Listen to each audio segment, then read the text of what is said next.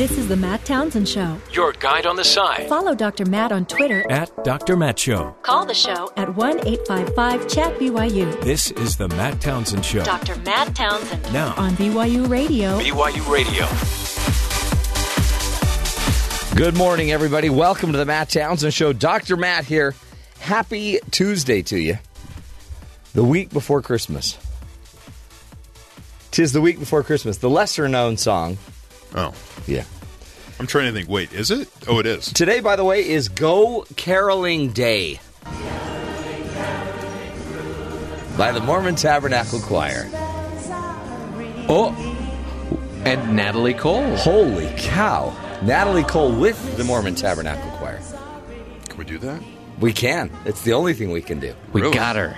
We're killing it. Wow. Oh, this is the day when everything converges.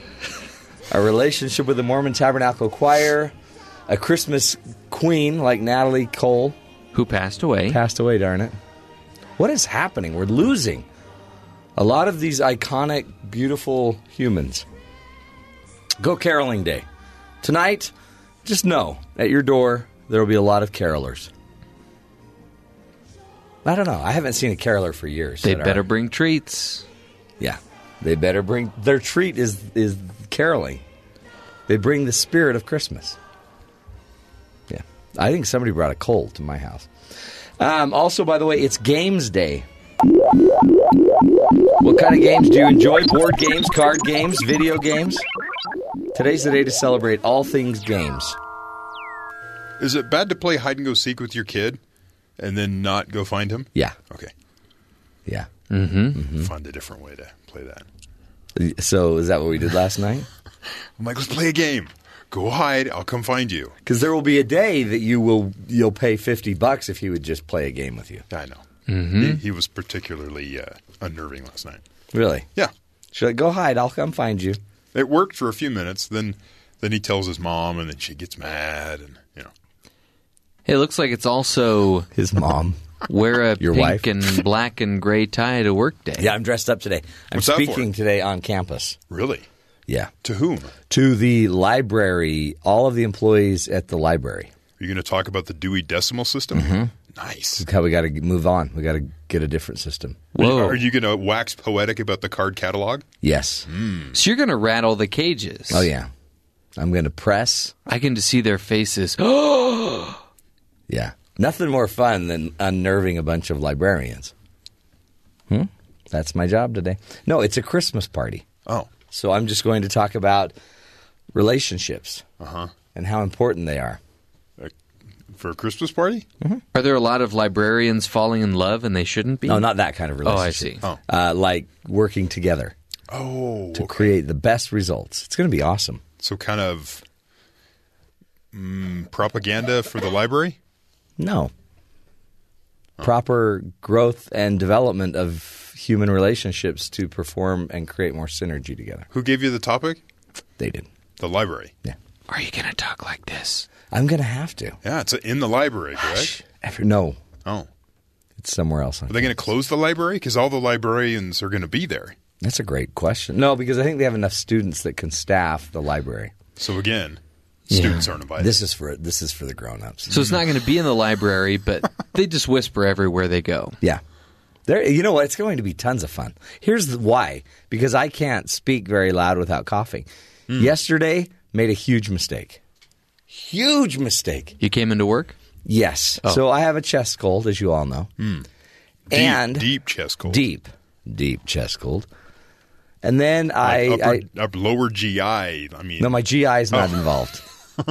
It's not that go kind ahead. of cold. Go ahead. Sorry. But I um I went I had to I shot this I'm shooting this video tomorrow about my new health regime regimen I'm on or whatever we're calling it. It is a regime cuz it's my trainer's Dictatorial. crazy. Yes. But you can't exercise with a chest cold. Yes, Did you, you hear can. that? You certainly can. No, you can't. Yeah, you can. You you can't I because have. I, couldn't breathe. And now all everything that was in my lungs that was just sitting there fermenting Yeah. now wants to come out. Well, yeah, it, it helps to get things moving. Yeah. So wait, they're not going to Helps. provide you with supplemental oxygen? No. Hmm. They say they can't have somebody on their treadmills and on oxygen. It, it makes all the other patrons look, I mean, get frustrated. So, whatever. Just pretend you're like Bane. How does Bane talk? Oh, that's Spencer that does it. Spencer Linton. We'll have Bane. We'll have him do a a little uh, Bane for us today. Hour number three. Just cover your mouth and Don't make me laugh. Because now I've got a productive chest cold. Before it was very unproductive. So we got a busy day today. We are going to be talking with an FBI uh, um, Very special agent. spokesperson, He's special very agent. special agent. and he's going to talk to us about the things to watch out for at Christmas because there's a lot of scams going on. Tis the season to be scammed. And we will go over the latest, the greatest scams with uh, Jim Lamadrid from the Salt Lake office. Um, he's uh, with the Salt Lake City Cyber Task Force. Yes. It's a big deal. Cyber. Good stuff. We'll get to all that fun, but first, let's hit the headlines, find out what's going on around the rest of the country. Thanks, Matt. Donald Trump has received 270 electoral college votes, officially securing the presidency. The Monday vote saw a few deviations from expected outcomes, with only a few electors voting against their state's popular vote. Four of Washington state's 12 electors refused to vote for Hillary Clinton, picking former Secretary of State Colin Powell and Native American activist Faith Spotted Eagle instead of the Democratic candidate. Two of Texas's 38 electors refused to vote for Trump, picking Ohio Governor John Kasich and former Repre- uh, Texas Representative Ron Paul. One Clinton elector from Hawaii wrote in Bernie Sanders. Three other Clinton electors tried to vote for someone else, but the main elector uh, changed his vote when he was told he was breaking the law. Yeah, that'll cost you. So It did, it did cost a few of them like a thousand dollars. It did. Fine. New Orleans will pay $13.3 million uh, settlement to victims and families of victims in 17 police brutality cases, the city announced on Monday. The city was slapped with a class action from 17 plaintiffs who alleged wrongful death or injury at the hands of the city police. New Orleans police have also been charged in a series of civil rights abuses, killings, and cover ups that occurred after Hurricane Katrina. At the Monday announcement, New Orleans Mayor Mitch Landrieu pledged change within the city's police department. We are going to change as a people, and we are going to change as a city because we chose to, he said. Hmm. China has returned the U.S. Navy underwater drone it seized in the South China Sea last week, bringing a peaceful end to a diplomatic spat between Beijing and Washington. In a statement early Tuesday, China's defense ministry said the vessel was transferred after days of, quote, friendly negotiations. China accused the U.S. Navy of spying with the drone, while the U.S. government says the drone was conducting underwater surveying activities. What were they surveying? Who knows? They were out there by those uh, fake islands that China is building. weird. That's Yeah. a weird thing to be Just surveying. disputed areas. Also, in related news, the FAA has issued nearly 23,000 drone pilot licenses in just three months. That's Wow. over 300 new drone pilot certifications a day. Sheesh. So watch That's your the new. That's the new licensing out there. Watch- that is huge. watch your friendly skies. And finally, a new survey by Public Policy Polling found that Donald Trump supporters take Christmas very, very seriously. The poll released Monday found that while just 34% of Americans think there is a quote war on Christmas, 60% of Trump voters are certain there is A war on Christmas. a war on Christmas. Like using the words Christmas instead of saying holidays. I mean, people say holidays. or Xmas, Yeah. or people just trying to make it so you don't say Christmas at all, Okay. or take out Christmas trees, all this stuff. Okay, huh. 60% of Trump supporters are certain there is a war on Christmas. Moreover, when asked whether they were more worried about the war on Christmas or the threat of a war on China, a war with China, 24% of Trump voters said Christmas was their chief concern. Hmm. Really? Yeah. What do you think? Well, I, Should, should you be concerned with international relations and Those are the people that confrontations or Christmas? they don't celebrate China, so but they celebrate Christmas. yeah. It just seems like. I mean, we've had some horrendous news in the last 24 hours. we have. Yeah. There's there's there's a lot of wars. There is.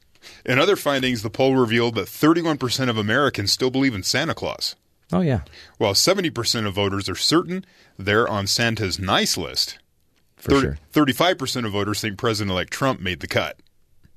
Yeah, thirty-five percent thought he, he's on the good list. 47% said Trump is probably on the naughty list. Yeah, he's probably. So I mean, there- and again, he can be president and not on the good list. Yeah. It's not a requirement to be on Santa's good side. There's been a lot of good naughty people. hmm. He just has to be 35. It, he's got that though, right? I think he's got that times two, which is good. Um, boy, tr- tragedy. Uh, Russian ambassador shot, killed Yep. in Turkey. Turkey. violent, violent moment. Um, and now everyone's arguing about should they be showing the death of a man who's assassinated. There was an AP photographer in the room. He took some photos before and after. Somebody had their cell phone up and recorded the entire event, and some news stations around the globe are just showing it uncut.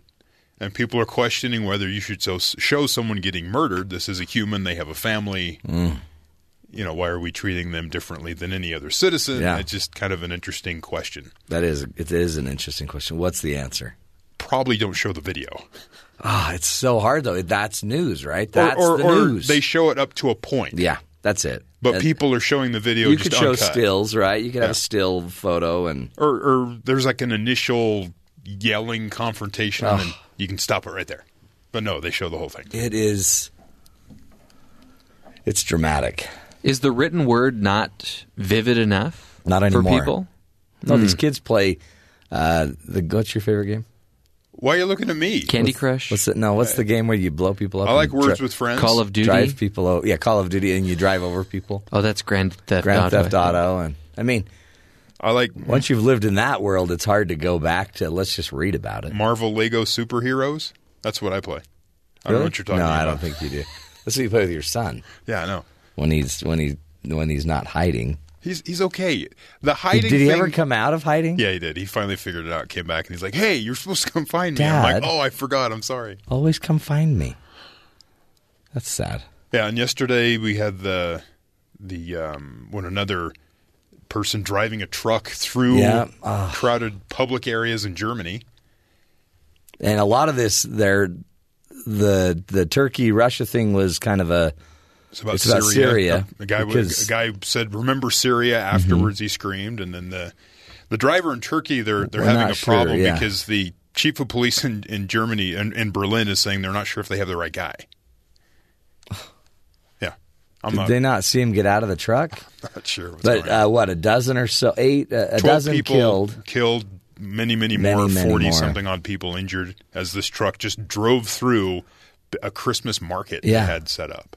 See, uh, Now, during the Macy's Day Parade, yeah, the city of New York put dump trucks full of sand on the cross streets. yeah. So no one could drive so no down. one could do this because this is something that uh, ISIS has put out on, on whatever websites they have, kind of instructions on how to do this kind of thing. Well, our prayers are with all of them.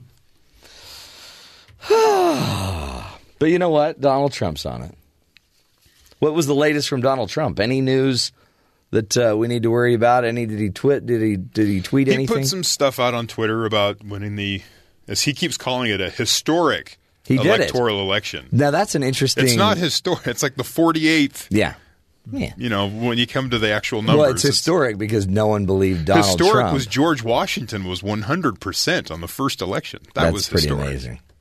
But he was he was bad to the bone. That guy, that George Washington, he had his stuff together. Um, but it's also historic because I think Hillary Clinton um, had more people. We were everyone was worried about the electoral college people turning against Trump, but Hillary Clinton had more people turn against her. She had people that were supposed to vote for her that didn't vote for her. Did you see the SNL Hillary actually sketch that they did? No. So there's that scene in the movie Love go to bed Actually really where, where the guy comes up to the girl's door and he has those cue cards with all the words on them. Yeah. She does that. She goes to an electoral representative's home and does that same thing, trying to convince her to vote, not not for her, but for anyone like uh, The Rock or A Rock. Pretty good. You should check it out. That's good. Check it out. Didn't Saturday work though. Night Live. Didn't work. Didn't work. Donald Trump is now has the electoral college behind him officially. President uh, elect Donald Trump. 45. President, he's the 45th president of the United States. Crazy town. We will take a break when we come back. We'll be talking with a spokesperson for the FBI about holiday holiday scams, things to watch out for. Tis the season when uh, not just the good and the, the nice come out, so too do the naughty come out. And they may be trying to scam you this season. We'll be right back, helping you maintain a little uh, control over your pocketbook. This is the Matt Townsend Show.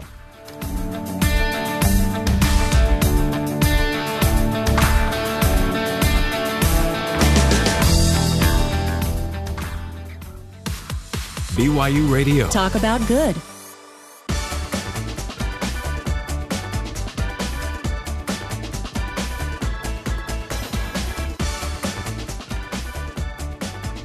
Well, the holiday season is a time for family, laughter, and for sharing.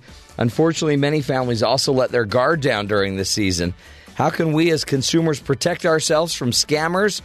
Here to speak with us about holiday, holiday scams and consumer protection is Supervisory Special Agent James Lamadrid of the FBI. Uh, Mr. Lamadrid is a uh, has investigated both criminal and national securing intrusions, internet fraud, crimes against children, and uh, was uh, on the FBI SWAT uh, team from 2010 to 2013, and was on the FBI Salt Lake City Cyber Task Force since November of 2014. We appreciate you so much. Thank you uh, for being with us, Mr. Jim Lamadrid. Thank you. Good morning, Matt. Uh, thank you for having me on your show. I appreciate it. You bet, Agent. Talk to me about Christmas. It seems like uh, it's not only the time to celebrate, to buy a lot of gifts, and you know have fun shopping, but it also is the time that a lot of the, the unsavory criminals are coming out to take us for granted. Yeah, absolutely. I mean, this is something that we deal with throughout the year when it comes to online scams, right? Internet fraud, those type of things. But especially during the holiday season, where folks are looking for the last minute gift, you know, the last minute online deal. Uh, you know, with Black Friday after the holidays, everyone goes now online, right? We are very dependent on our smartphones. We can just download an app and do one click to purchase an item, you know, to get it home for you for, before the holidays. So mm.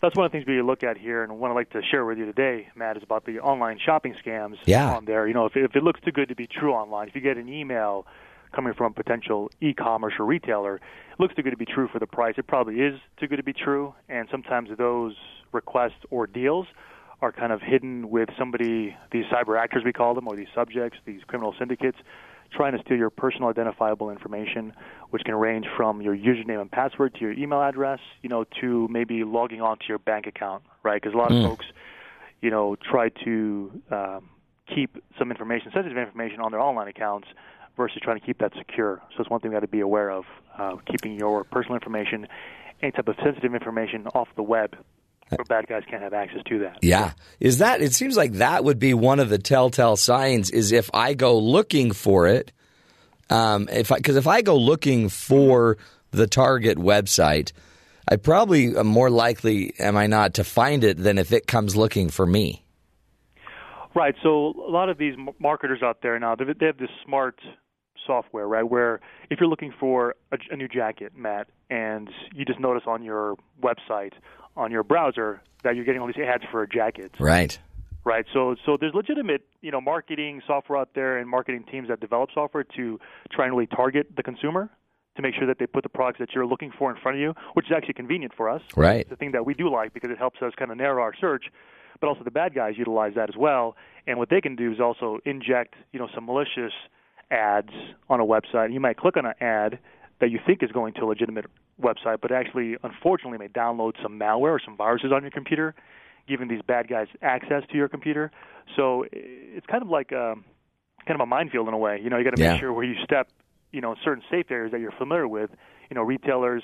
Uh, I like to recommend, and other cybersecurity experts like to recommend, you're going to type into the browser yourself the actual website. Yeah. You know, something that you know, as opposed to maybe receiving that in an email and clicking on that email link because clicking on that email link in the content of an email may again download some malware on your computer. Mm. So. Well, and this is really important because we, we heard about the whole Hillary Clinton scandal, but John Podesta, her um, campaign chair, he also he had he was hacked, but his hack came from receiving an email telling him he had to change his passwords, I believe, and then he went and changed his passwords, which is one of these tricks you're talking about, and gave gave new passwords, gave all of his information up, and then they could access it.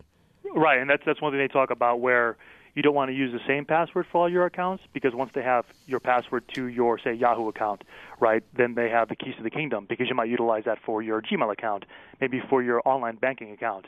So that's why it's it's kind of wise to utilize that.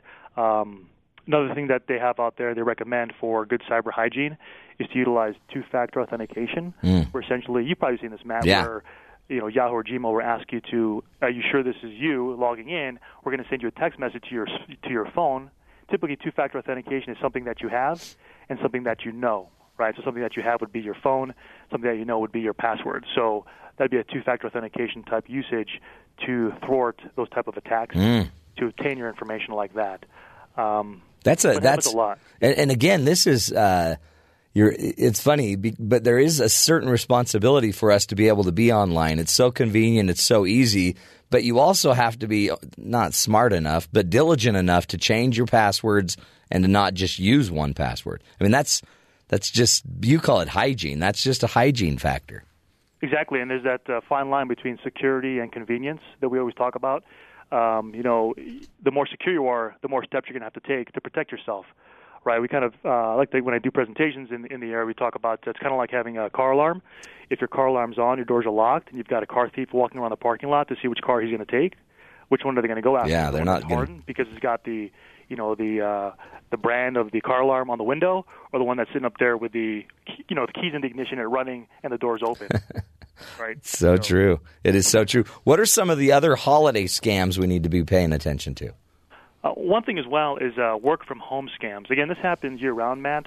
But again, around this time of year when people are short for money to buy the, the greatest Christmas gift for their loved one, uh, people try to find ways to make extra ends, right? So people uh, like myself, you know, you post your resumes online on various websites, uh, or image people uh, be sending these cold emails, sending out say, hey, looks like Matt, you'd be a great account executive. You've got a good reputation. You've got a good background. All you have to do is send us your resume, um, you do a little job interview, and then we'll send you say every every month we'll send you some money. All you have to do is keep 10% of the the proceeds and wire the rest overseas. Right? That sounds like a, it's a pretty easy gig. It's, you Yeah. don't have to leave. You don't have to go, you know, drive, commute to an office. You could do it as part time, receiving funds and pushing overseas. Uh, we like to say it's not. It shouldn't pass the sniff test initially. Uh, if you're looking at something like that, again, it looks too good to be true.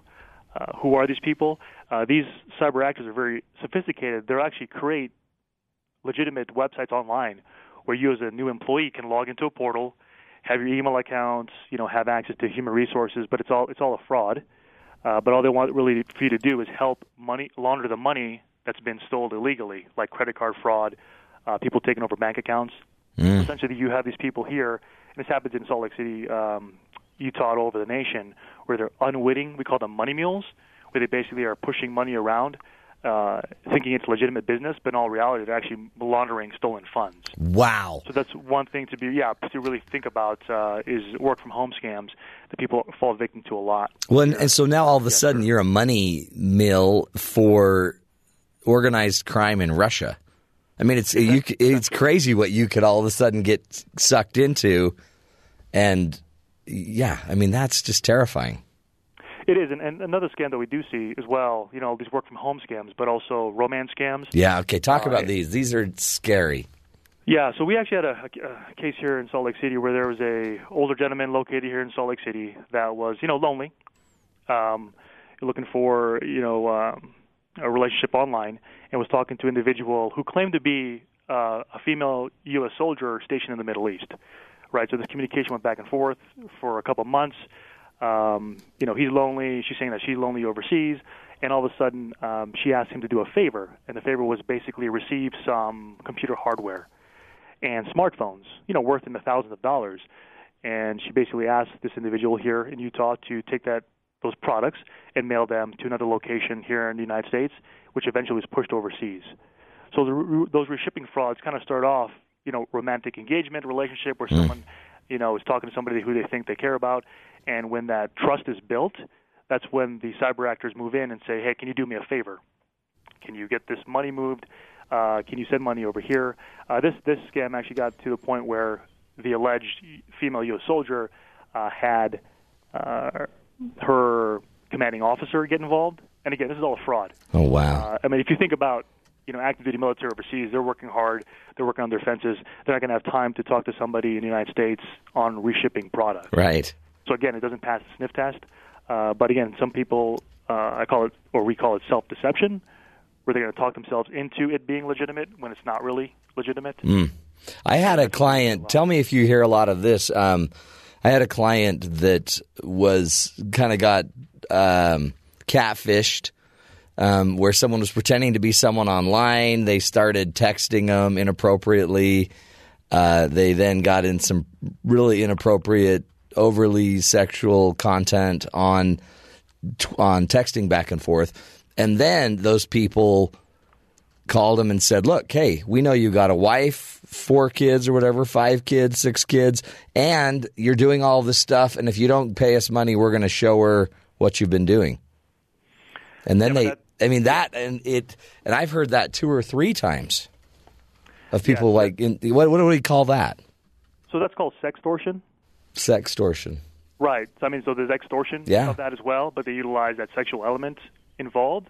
We've got people in a vulnerable situation, and they're going to claim to say, if you don't pay us $500, you know, we'll post these texts online. If there's maybe some risky photographs that's been shared back and forth, they'll also say, you know, we have access to your Facebook account and all your contacts. We'll put that online as well, or send. We have also access to your email accounts. So everybody in your contact list will send that information out. So again, they use that scare tactic, you know, the the, the sexual element to extort money out of somebody to basically say we'll keep quiet. But you know, even if you pay these individuals that money, uh, they're going to keep on coming back for more. Yeah, it doesn't go away. Right, right. So again, that's just you know, with any type of transaction, you want to make sure the person that you're talking to is trustworthy, that you know them. You know, meet meet face to face if you can. 'Cause a lot of these folks are hiding behind a keyboard in a con- in a different continent, right? Uh, so that makes it very challenging there. How do you vet that? Oh, that's crazy. We're speaking with um, Supervisory Special Agent James Lamadrid of the FBI. He's walking us through all of the holiday scams we need to watch out for. When we come back, we're going to find out what we should do about it. What do we do if we get caught up in one of these scams? Do we do we go to the FBI? I mean, you will be amazed at how underreported a lot of these scams are, and so we we can't stop them without the information. More information on uh, cyber scams and holiday uh, crime prevention tips when we come back. Stick with us. This is the Matt Townsend Show, helping you live longer, love stronger, lead healthier, happier lives.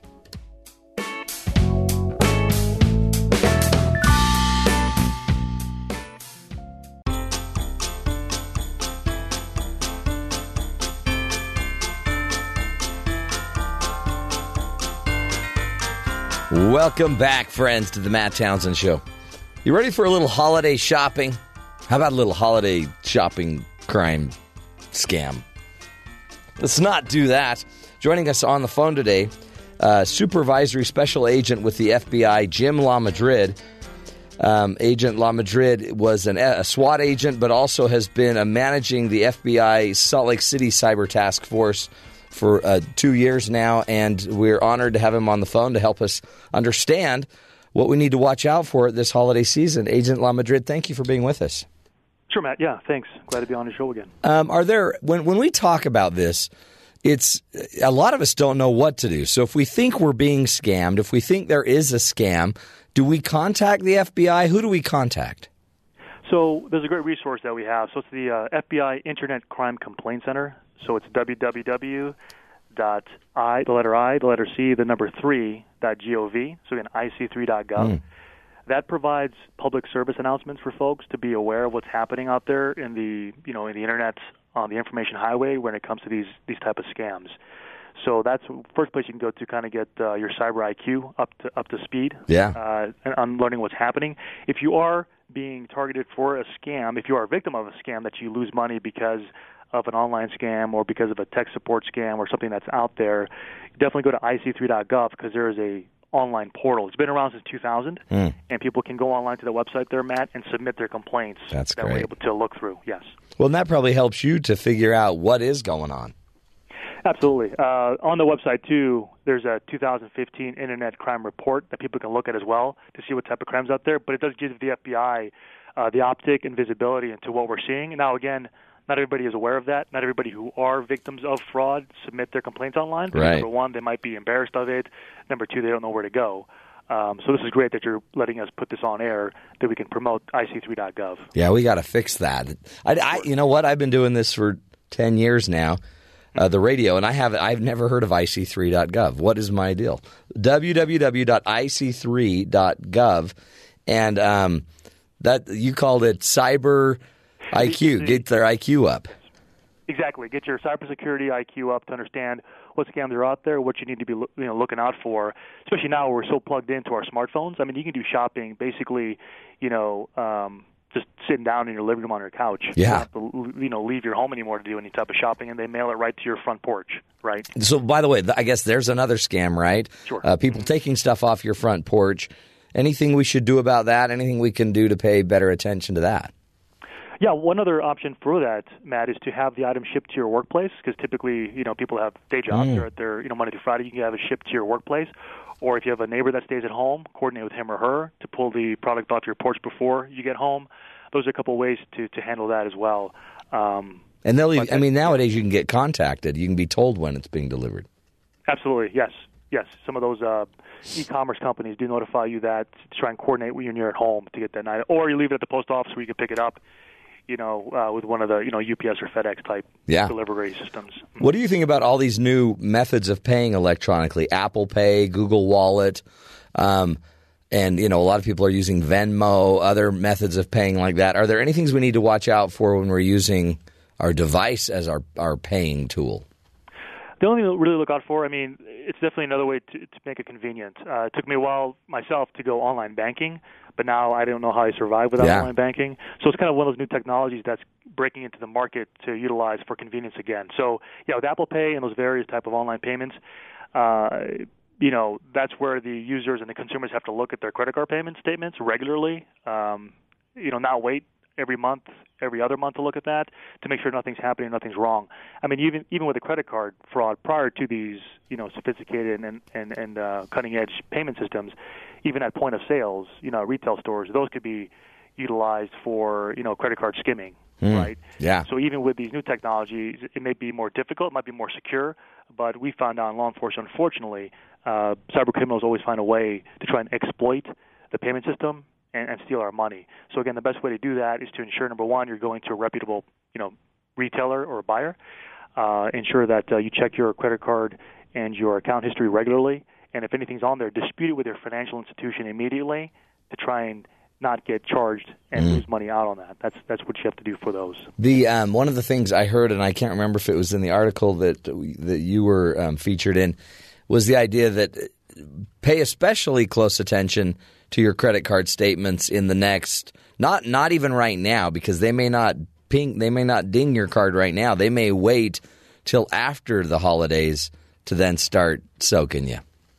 Right, exactly. Because when you again you might make a purchase with a new online retailer that you haven't used in the past, say that particular retailer online, you know their servers or whatever's housing your credit card information may have been breached, and the bad guys are able to take that information, you know your 16-digit credit card number, your expiration date, the CCV number in the back, and then monetize that weeks down the road, right? Because they won't get access to that immediately when the transaction takes place, but they might be able to get that after the fact. Another thing too, we call a you know low tech type hack is dumpster diving, when people don't shred their statements. Right. It is just throw it in the trash, and you've got the bad guys just looking through your trash. Again, we call that dumpster diving. That's a way that people, uh, these criminals, can access your information and then conduct identity theft on your account and your your uh, financial record. Yeah. I mean, and they'll do anything they can. And um, uh, let's talk about social media. Uh, Something was mentioned in the article about how people are now using pictures that you're posting on social media to garner more information, including even your barcodes on your tickets. Oh, right, yeah. So that was a feature there where it's happened in the past, where you might have you know tickets to the symphony or maybe you know the Nutcracker or something like that, and you you take a picture of your uh, tickets online, and the bad guys can actually utilize the numbers on the barcode to recreate that actual ticket, and then your ticket. If you don't utilize ticket within time before the bad guy utilizes that ticket, uh, your ticket is basically just a piece of paper at that point.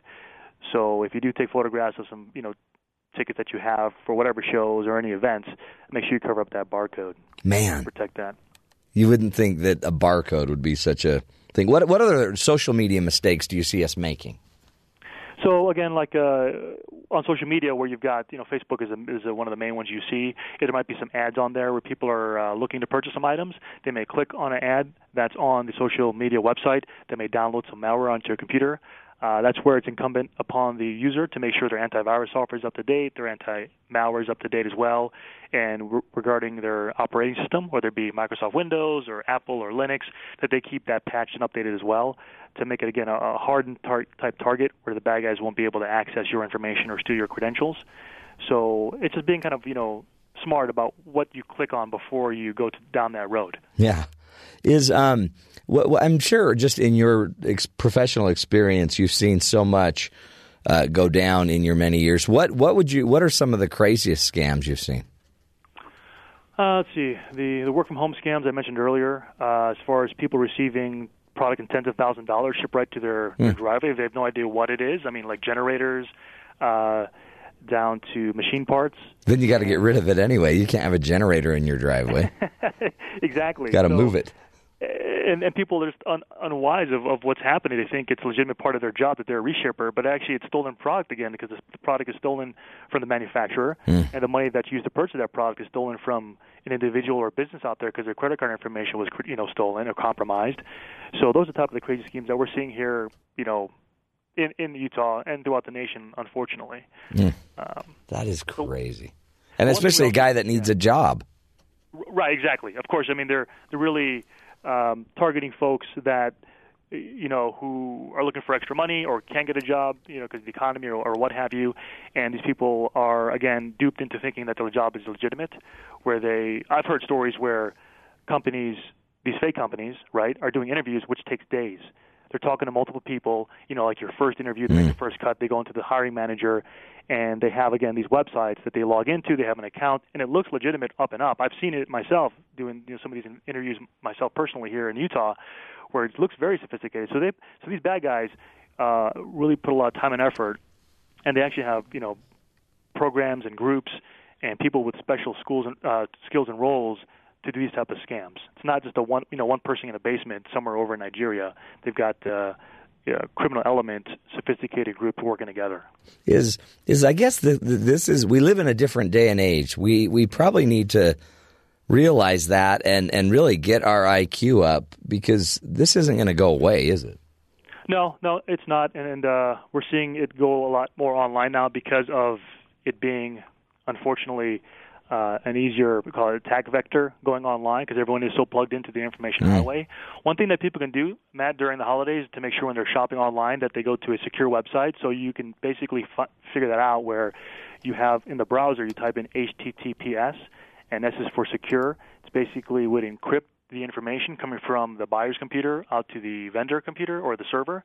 So again, HTTPS displays a secure connection. Um, also, usually on the browser, you'll see a little uh, icon of a lock, and that also kind of indicate that is a secure connection. So, a lot of companies are moving away from the HTTP, you know, kind of open, plain text, not really secure method to the HTTPS. As people realize now, especially it's the due diligence of the businesses to make sure that the transactions are kept safe.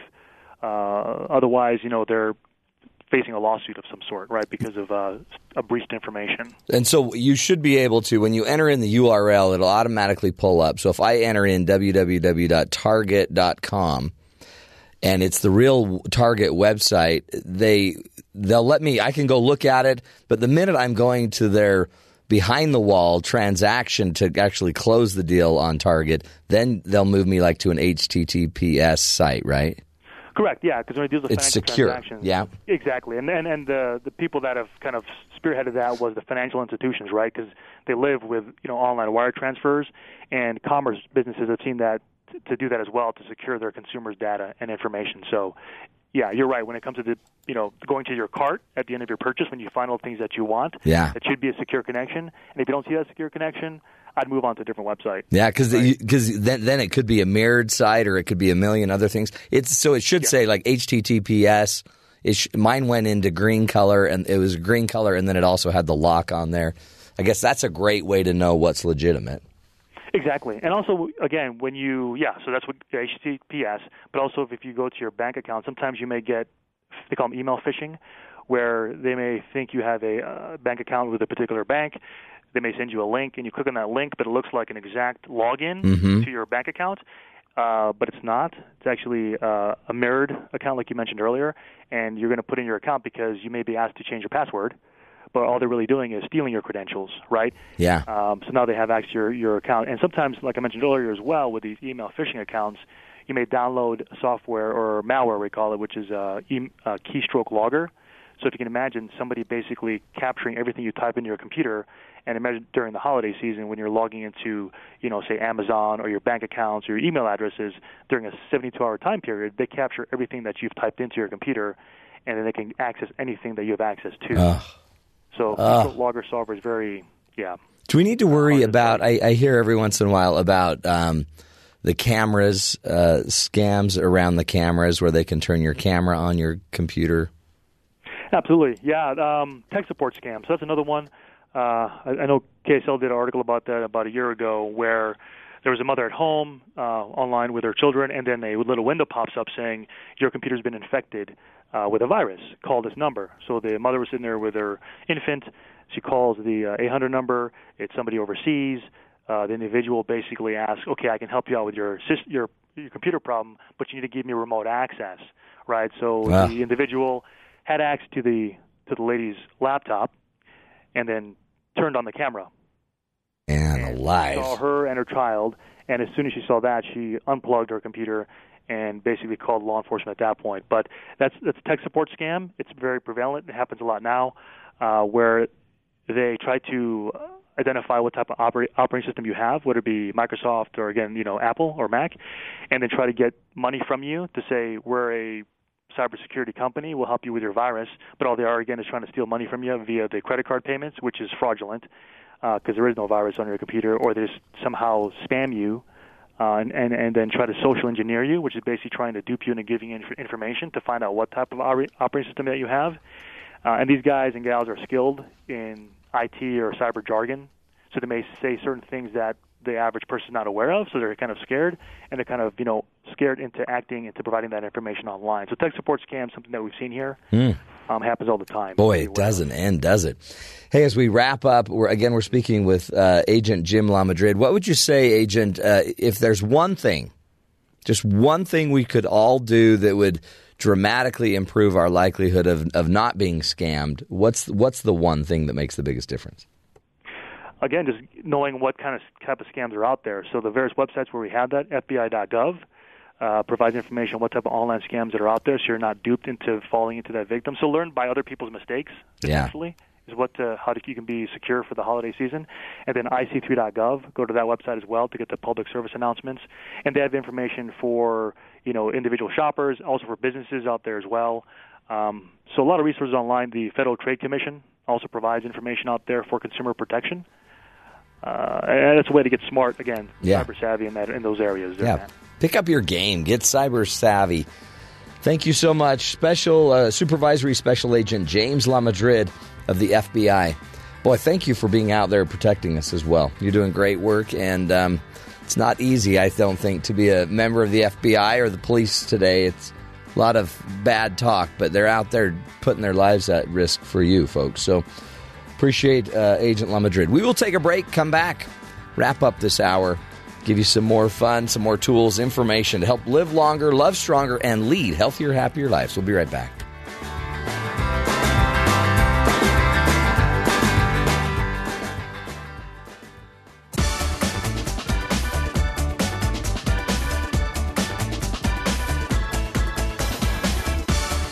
Welcome back, friends, to the Matt Townsend Show. So, Christmas is not just about scams. I mean, there's other stuff going on, right? You don't hear about all the other good stories, Like what? like Donald Trump meeting with Mr. Slim. I mean, that was Carlos? Carlos Slim. That was nice Slim. of Donald. It was. Especially when he, Carlos Slim is an investor in the New York Times. Yeah. At one point, Donald Trump accused Carlos Slim, who is a Mexican billionaire, Uh huh. that because he had invested in the New York Times, that's why the New York Times is going after him. They're so anti-Trump. They're anti-Trump because of the wall, because they have a Mexican investor. Right. No. And, they're, and the the editorial board of the New York Times is like, no. I think that, I think that really is they people still don't understand what to do with Trump. You know, they just don't. They don't get him. They don't get that he'll say one thing and do another thing. Yeah. That's why his communications team needs to clarify. But instead, they come out and they go, you guys just take him too seriously. I'm like, yeah, the president elect says something. How are we supposed to take this? Yeah, you guys take him way too literally. Um, it's yeah. Did you hear about two-time Wimbledon champion Petra Kvitova? Yeah, good luck with that. Yeah. She was attacked in her home. She was. I mean, it's it's not safe to go anywhere. And Well, we hold on, hold, hold on. what? It's not safe to go anywhere. You can't go online because people Yes, will steal your stuff. Yes, you can. Not everyone gets their identity stolen. Can't Well, go home. Can't go home. you can go home. Not everyone gets their home broken into. And when it is, it's not Can't necessarily drive like in your car. People will break into your car. Or you'll get locked in your car. I can't go to. you You get can't get locked out. in the car like a mannequin, and I can't go to the gym without. Now you're just scaring everybody. Oh my heavens! And we're even out of time. So now we Out have to go to break, and we'll see what happens during break. But if we don't come back, it's because this world's crazy. Stick with us, folks. This is the Matt Townsend Show. Do not despair. We'll be right back.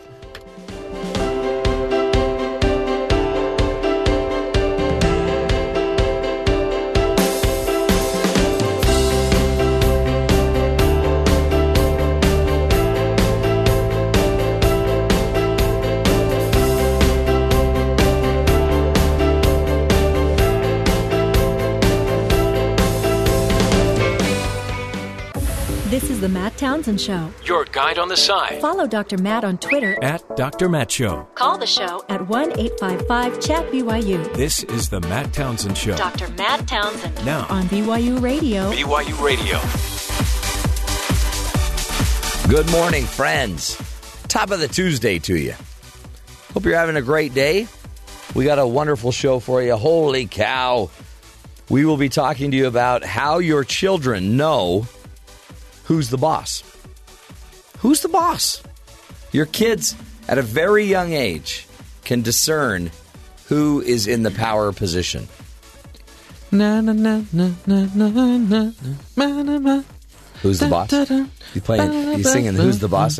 Is that what we're doing? Because we can't play the song. You're going to sing the song. Yes. Well, man, I don't know the words though. You got a great voice. Well, he has a voice. Yeah, it's great. I tell my kid who the boss is. How'd that work for you? He now knows mom's the boss. Yeah. Okay. so the good. hierarchy is when mom's home, mom's the boss. When dad's home, because of the lack of a mom, dad's the boss. And then I go, W- w- when mom's home and dad are uh, when you're both home. Yeah. Mom is the boss. absolutely. Yeah, that's good. Am I the boss if my kids tell me they love me more when I give them the things that they want? Apparently not. You're being worked. Hmm. You hmm. are a boss, but you're being worked. So, not very boss-like. You should be the one working the kids, The trick, like Terry does. the trick question is when mom and dad are gone, who's the boss? Well, is the child alone? Well, that's the trick is he's never alone. So I go, it's the babysitter, and he goes, oh, I thought it was me. No, it's never See, you. What you do, you hold that out though. No, but son, someday you will be the boss. I don't want to get into the, the, the weeds of when that happens because No, he, he you just thinks say like when you tomorrow. get, you know, when you when you're when you're away at college, you're the boss. My, my kid grabs his plastic sword and shield and jumps on the couch and says, "I'm the boss." I'm like, "Whoa, hold on." You know what? He Slow is the, roll. he is the cutest 18 year old kid you've ever seen. Just jumping on that couch still. His plastic sword. He's five. Oh, is he five? He's five. It's He's different. a big five. He's let's a big. be real. He is. He's a very big five. Hey, it's by the way, it's Go Caroling Day. Yeah. Are you caroling tonight? No. In fact, uh, for the next uh, solid week, even after Christmas, my wife is on. She gets to answer the door Yeah, because the neighbors the neighbors show up and there's five people staring at you. what do you do? They don't know what to do. I don't. What's the proper protocol? Jeff will know this because he's studied. Um, what Studied the caroling. proper protocol when a group of carolers come to your home? Uh, Do you let them don't in? don't focus your eyes for too long on any one person. Just keep your eyes moving. Um, focus on uh, something behind them Yeah. So maybe it looks like you're making eye contact, but there's not that awkwardness of actually staring them in the eye. It is So it's, weird. It's kind of a weird moment because what if they want to do like three numbers? And what if you're the only one home? Yeah, you clap and you start to say, "Oh, thank you, that was, That was- great," and then they start singing another one. Yeah. Verse two. Just move on. Thank that, you. That goes. That's a long night. Yeah. But it seems like it should People have fun. it should be wonderful because there there's five of them singing to you, or b- even better, maybe twenty just singing it's, to you. It's different if you're going to like a retirement home Oh, and it's beautiful. an audience. Yeah. And it's more of an event instead of just a stopping by. yeah. And it, what I mean, do you? It's just very awkward. I guess it's inappropriate to take a call. Hold on. Hold on, you guys. Can you just? Shh, shh, shh. I really need to take this. Ah, Can I say no thank you and shut the door? nope. We We gave wish you a thud. we gave it church. By the way, I, I've been caroling to those old folk homes, and uh, I every don't know once that in we a while, call them that. sure we do. Retirement. They homes. uh, every once in a while they'll request a song that we're all looking at each other like, uh, "Have you heard of that song?" I don't- I have no idea Yeah. what that is. I'm always worried that when I'm in a retirement home, what if I require? What if I request like some Puff Daddy song Yeah, or you some will. you know Eminem song, and Taylor they're Swift. like, "Who is that?" Yeah. What is he talking about? yeah, some person screams out green sleeves, and you're like, what? Green what? Do you know Big Papa? I like it when you call me Big Papa. I would love to see you in a retirement center. Like right now? No, I hope Oh. I can live that long Wow. because I would pay money to see him doing like funny voices. Yeah. He'll be the guy down the hall that Spits everyone. out his dentures on accident. Oh, Oops, yeah. sorry. Oh, you're looking for Jeff. He's the guy that does the voice. See, without my dentures, though, I could probably finally do Donald Duck. Hmm. yeah. The teeth are an, a, a, a what a Donald Duck inhibitor. So I, I can't stop coughing. yeah, Um, it's also games day. Hmm. Do you guys like? Apparently, Jeff's playing a game. I right just now. rolled some snake eyes. my kid wants to play Monopoly all the time. Really, that's good. Yeah, it's a thinking game. he doesn't know how to play Monopoly. Doesn't want to learn the Get rules. him playing Rook. That is the board game equivalent to the song that never ends. Absolutely. And the neat thing is, but that's great father son time. Then he wants to cheat at Candyland. I'm like, you can't cheat at Candyland. Come on. Hold on. You don't want him to cheat at Candyland, Right. but you cheat at hide and go seek. I don't cheat. I just don't follow through. That's cheating. Cheating would be like peeking and finding out where he is. I just don't go find him. Cheaters never prosper. He has fun until he realizes I'm not coming So to like find six hours later. And they don't live long either. Cheaters. They don't live long or prosper. That's great. Put that on a meme. Hmm.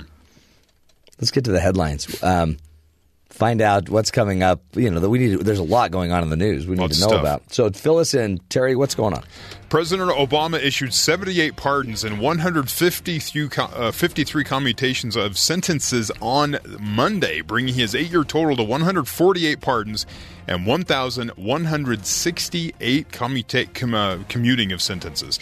Uh, Obama led his, leads all his predecessors on presidential. Uh, Reduction of sentences as of Monday. killing he, it. he had reduced more sentences than any previous 11 presidents combined, but Obama has issued significantly fewer pardons than previously previous presidents, trailing George W. Bush 189, and uh, what Bill Clinton had 396 pardons. Bill Clinton really enjoyed that yeah, pardon. that seems like that was all in like a weekend. The rest of it is uh, reduction of sentences based on the um, mandatory minimums. Yeah, that the were drug put out. laws that were passed in the 80s. So that's what all this is. It's not like he's just That's willy-nilly. good. I mean, there's a lot of people that have been rotting. Well, and Bill Clinton has been on the receiving end of forgiveness a lot, so maybe he uh, feels obligated. Moving on, North Carolina lawmakers will meet this week to discuss the infamous HB2 law, widely known as the bathroom bill, which may have contributed to Republican Governor Pat McCrory's narrow election loss to Governor elect Roy Cooper. The incoming governor said that legislators will meet on Tuesday to discuss the measure and potentially repeal the bathroom law. Lawmakers uh, evidently have grown to understand the law's immense unpopularity and, and, law, and cause of financial loss for the state. It is believed that uh, North Carolina lost over $400 million in revenue because of that law. Wow. Moving on, a new study of public health records has discovered that 300 or 30,000 neighborhoods in America where children suffer from lead poisoning. The study, led by uh, Reuters news agency, found lead poisoning twice and even four times higher than what was seen in the recent contaminated water crisis in Flint, Michigan. Last year, 2,700 children in Philadelphia were found to have harmful levels of lead in their blood, levels that can cause irreversible brain damage, a lower IQ, and a lifelong learning and behavioral problems. All can be traced to lead paint.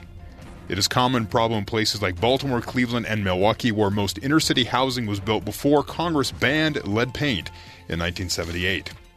So that's a problem That's- that will continue to. I know, and, and they're not able to go change it themselves. Your, No. All your walls are lined with lead paint.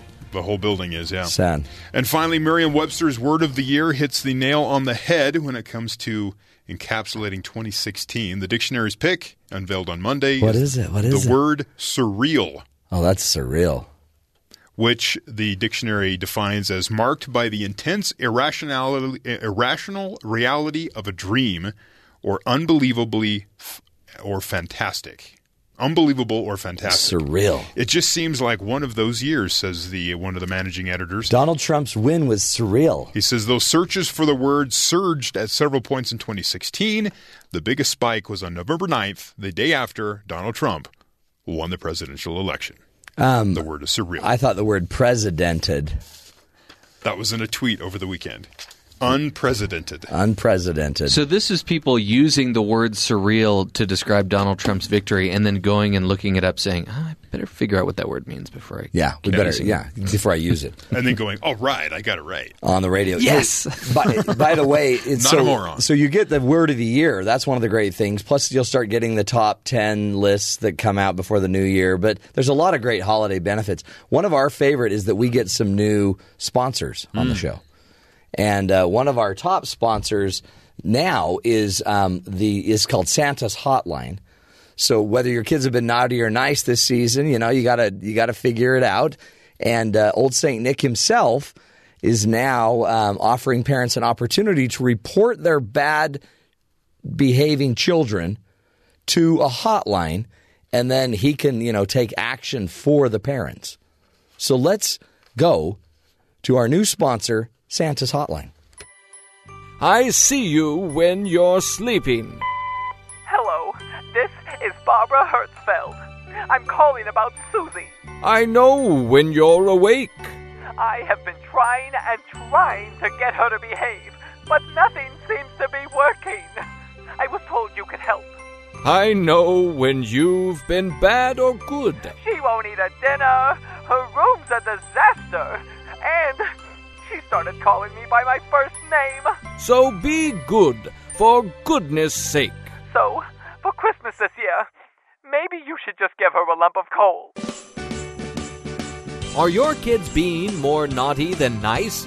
Then call Santa's hotline. That'll make 'em think twice.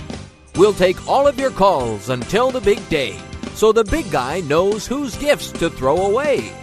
Call us toll free at 1 888 Bad Kids or log on to www.lumpofcoal.com. Your kids may promise to be good and not whine, but until they do, please call Santa's hotline. Wow. Great to have him on board. I mean, th- who could be more powerful right now than Santa? It's a seasonal buy, but yeah, it's Yeah. good. But I mean, I'm I know that we'll also have the Easter Bunny, mm. Right? Okay. I get. And um, We can always have the tooth fairy drop in. yeah, You know what? It might seem mean, but these parents are actually performing a service. they're trying to help their kids grow up in a healthy way. well, and they're trying to save Santa some time. Yeah. He's going to be a busy guy this year. Yeah, he's a very very busy guy. Uh, well, support Santa. Go to Santa's hotline. Hey, today, by the way, um, it's not just there, we talked about last hour about a lot of the the illegal activities that take place around um, the holidays, Right. but there's there's some people that are trying to spread cheer, and then the cops come in and ruin it. Really? Yeah. So there's there's a group of people that were arrested because they were doing this mannequin challenge. Have you seen the mannequin challenge? I have. Is that where they try to assemble a mannequin? Oh, it's the hardest thing in the world. Yeah. Remember the last time you put the legs on backwards? That was horrible. Um, but the mannequin challenge is where everybody's supposed to freeze, and then they, a camera person runs around and shows everybody frozen as if they're all mannequins. Okay. So in Alabama, the police said that two men have been arrested, and they were alerted because of an ill-advised uh, uh, mannequin challenge video that were making that was making the rounds on Facebook. It was posted on November 9th. It had about 85,000 shares at the time, where at least 22 men were pointing at least 19 guns at each other. Whoa. Yeah, not a good idea. No. They were all pointing guns at each other outside of a home in Huntsville, Alabama. It appears to be, uh, you know, a scene of a mock drive-by shooting. Because honestly, nothing funnier Right. than a mock drive-by shooting. Right. And on Tuesday, police said they searched the home, found two guns, and an assault rifle. So they, in the video picture, I mean, they had 19 guns involved. Hmm. And a lot of these guys apparently, I mean, they had shotguns, they had ammunition, tactical vests. Some had marijuana that hmm. they were trying to sell. It was a, it was a really, they really went overboard. Really in depth. Yeah. Mannequin challenge. Well, several people then were recognized as convicted felons. Oh. Right. So convicted felons can't have guns Or drugs. or marijuana or be involved in a drive-by. Yeah. So the police investigated, and the next thing you know, two men have now been arrested, Oops. but I think other things have been confiscated. Just some things. They took their Girl Scout cookies. Yeah. Yeah. So, Hmm. what, you can't do a mannequin challenge now without getting in trouble? You you can just don't have a record and have guns. I mean, everyone else's mannequin challenge is like in the middle of a basketball game, or everyone's like talking, or, yeah. or maybe President you know, or Hillary Clinton, yeah, she had one on her her airplane. jet. Yeah.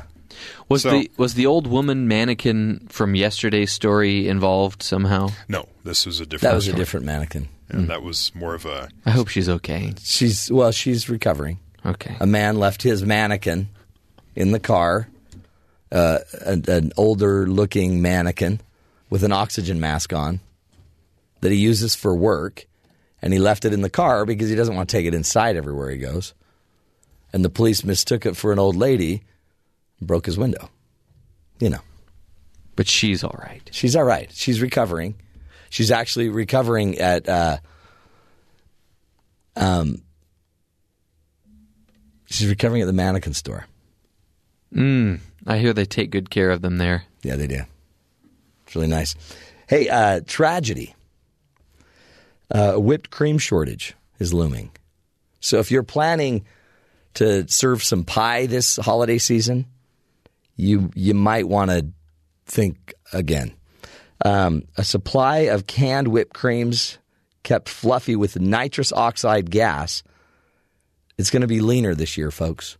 The manufacturers are warning everybody due to an industry wide supply issue, there is currently a shortage of some whip topping, including Reddi-wip.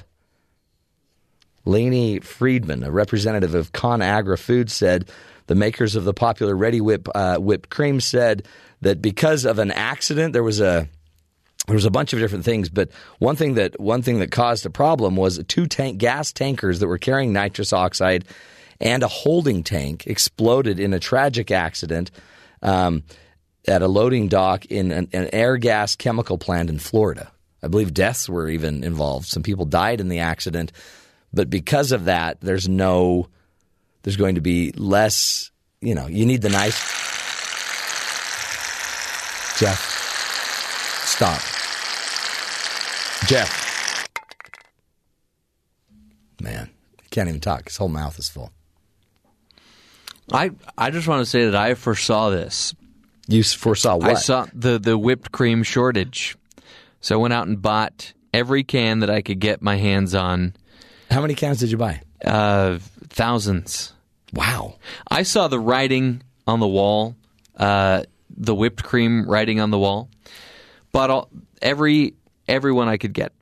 So, so are are you selling them, or are you just keeping them for yourself? Well, I think it would be selfish to keep them for myself. So, you're yeah, I'll be sell selling them. How much? Because I do need one can at least. Can I get a can? How much? How much are you selling the can for now? Seventy-five. Seventy-five dollars. You're selling like a three dollar can of whipped cream for seventy five dollars. Oh, they're not three dollars. Seventy five dollars. wow, mm-hmm. that's quite a markup. Hey, that's that is the coworker discount right there. It's usually hundred dollars. So it's hundred dollars for your non friends. And uh, for every every bottle that you buy, I give you a free squirt. Wow, like a sample. Mm-hmm. Well, uh, you know what? We'll have pie. We'll have I don't know. We'll have something else. No, enjoy that dry pie. You enjoy that dry pie. Hundred dollars for a can. It's not a Cabbage Patch doll. Jeez. We'll take a break. When we come back, we're going to be talking about who's the boss. It's a pretty powerful uh, research about your children and how young they are when they can start to recognize who's in charge. Amazing insights about uh, your own children coming up next. This is the Matt Townsend Show. Stick with us.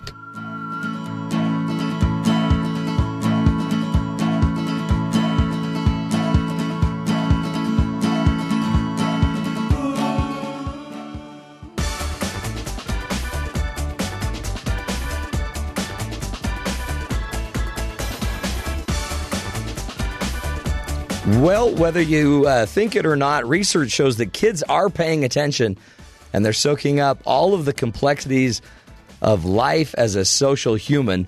But 13 months, uh, by 13 months of age, they have a pretty decent understanding of tense, complex social situations, making mental notes of who witnessed the offending incident, whether it was purposeful or accidental.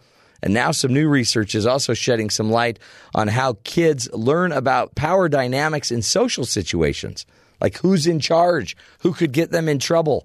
Here with us today is one of the authors of the study, uh, Dr. Selin Gülgöz, a postdoctoral researcher at the University of Washington, to walk us through some of her learnings. Uh, Dr. Gülgöz, thank you so much for being with us today. Thank you so much for having me. What uh, this fascinated me because I we wonder we wonder if these kids are smart enough and um, are picking up some of the just kind of the very subtle social cues. But according to your research, even as young as, as 13 months of age, they're picking stuff up.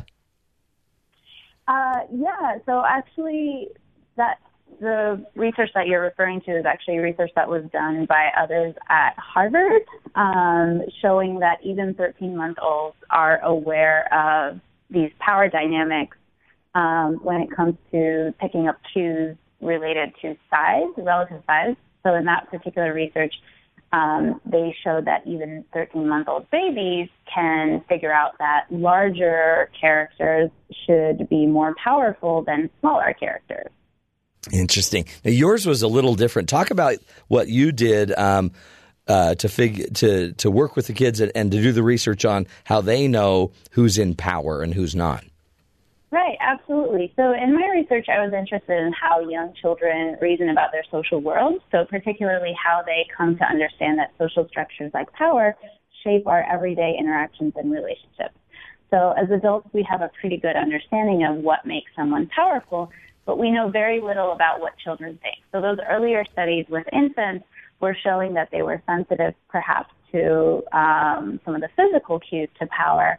But in our social world, power is so much more complex than that. We don't just um, look at people and decide on who's more powerful just by size. As adults, we have a lot more uh, ways in deciding who has more power.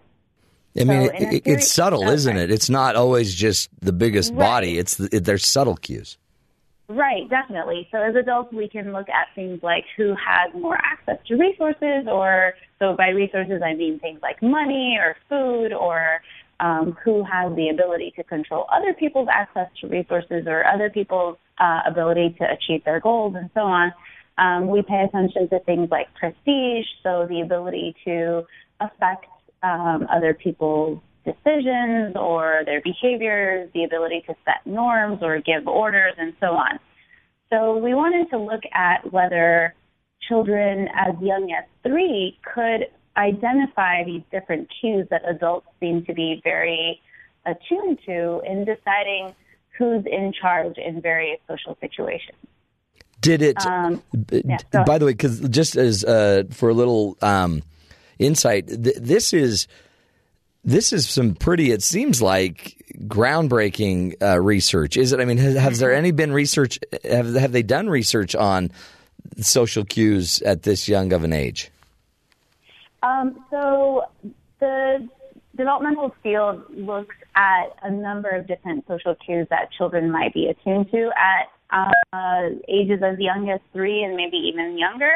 Um, but surprisingly, even though power is so ubiquitous in our social relationships, very little research has been done on when children begin to understand social power, how they um, pick up on these cues.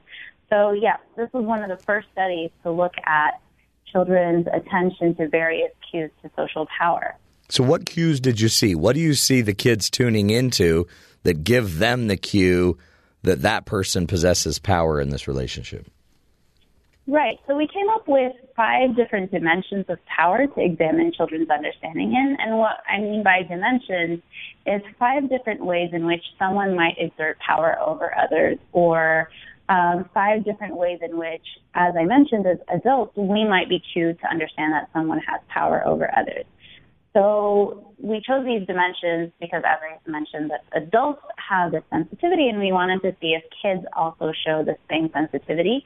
And the five dimensions were resource control, so one's ability to access more resources or control others' access to resources. Um, goal achievement, so the ability to achieve your goals before others or um, when they contrast with other people's goals. The third dimension we looked at was denying permission, uh, giving orders, and setting norms. Hmm. So we recruited a bunch of three to 11 year old children and we, what we did was we gave them short stories in which two characters were interacting over a specific, uh, in a specific social circumstance. And in each of the stories, one of these dimensions were uh, manipulated so that one of the characters, from an adult perspective at least, was more powerful than the other one. And we basically asked kids who's in charge to see if they had that same understanding, adult like understanding of power. And? What did you find out? What did you learn? Um, we found that children as young as three years of age are actually pretty sensitive to social power in a lot of the different dimensions that we looked at. So specifically, um, they can easily identify that the person who holds more resources is the one who's in charge. They can uh, identify that the person who uh, achieves their goal is the one who's in charge, and the person who denies permission is the one in charge. But hmm. when it comes to the other two dimensions of giving orders and setting norms, we found that young children can have some trouble with those. So specifically speaking about um, setting norms, children um, did not seem to associate the person setting the norm with the one being in charge until about ages uh, five or six. And they did not associate, readily associate giving orders with being in power or being in charge hmm. until ages seven or nine, which is really surprising um, given that children experience uh, orders a lot in their everyday life. So parents and teachers uh, frequently order their kids around. They tell them what to do. But despite that, surprisingly, it seems that children do not readily associate that with power. It was. I loved um, the example you gave uh, of a vignette that you used to mm-hmm. illustrate character setting social norms. Like this is what you'd read, I guess, to the the children and then ask them questions. Diz was telling Fizz and their friends that red is the best color, and that from now on everyone should wear red. The next day, Fizz came to school wearing a red T-shirt, just like the one Diz had been wearing. Fizz told Diz, "Look at my red T-shirt." So just from that simple statement, then they could discern, okay, Diz was apparently in power because she was telling, or he, they were telling everybody what to do. And so the kids could discern it as young as three that whoever's, you know, got the resources, achieves goals and denies permission, the three year olds could get that. But were the three year olds able to get that Diz was in charge because she was giving orders? Right. So the three year olds were actually not able to not able to do that. that right. Out. Yep that one was a little bit harder. Um, we saw that as young as five to six years uh, old, that they could figure out that Diz was the one in charge because she set the norms. um, but younger kids had trouble with that. Was that developmentally normal then? I guess is it is it harder for them to understand uh, giving orders and setting norms uh, until they're a little older? Do they need to develop more before they can understand that, or is it is it just something else going on? Right. So the our findings are actually uh, consistent with our expectations regarding developmental um, uh, trajectories, basically. So we expected that children would have an easier time understanding uh, power relationships in the resource control and goal achievement situations because these are sorts of situations where um, in a sense, there's less that children need to represent. So, I mean, I can give you examples of someone having more resources or someone achieving their, their goals on their own without having to socially interact with others. Um, but when it comes to things like permission, setting norms, or giving orders, uh, children have to be able to represent multiple people's intentions at the same time. So, in other words, in the example of Diz and Fizz, a child not only has to keep track of what Diz is trying to do. So the fact that Diz likes red and thinks that red is the best color and that Diz is trying to intentionally affect other people's outcomes and then also represent that Fizz is a follower and Fizz is trying to be like Diz and Fizz is trying to do what Diz said is the best thing to do. Um, so there's a lot of different intentions and mental states that kids need to represent in those situations, mm. which makes it a little bit more complex. Um, so yes, it's in line yeah. with our expectations that they, those would develop later. Yeah, that's interesting. Let's take a break and come back. When we come back, again, we're speaking with Selin Gülgöz, and she's wa- walking us through some of her research about uh, how children understand social power across their developmental stages. Um, she's walking us through some of the insights. And I'd love to find out what we should do as parents. Do we want to be training up our children uh, more in these social power constructs? Do we want to guide them more on this? What advantage does uh, can we have if we could teach this to our children? Stick with us, folks. This is the Matt Townsend Show, helping you be the good in the world. We'll be right back. shines in a different way.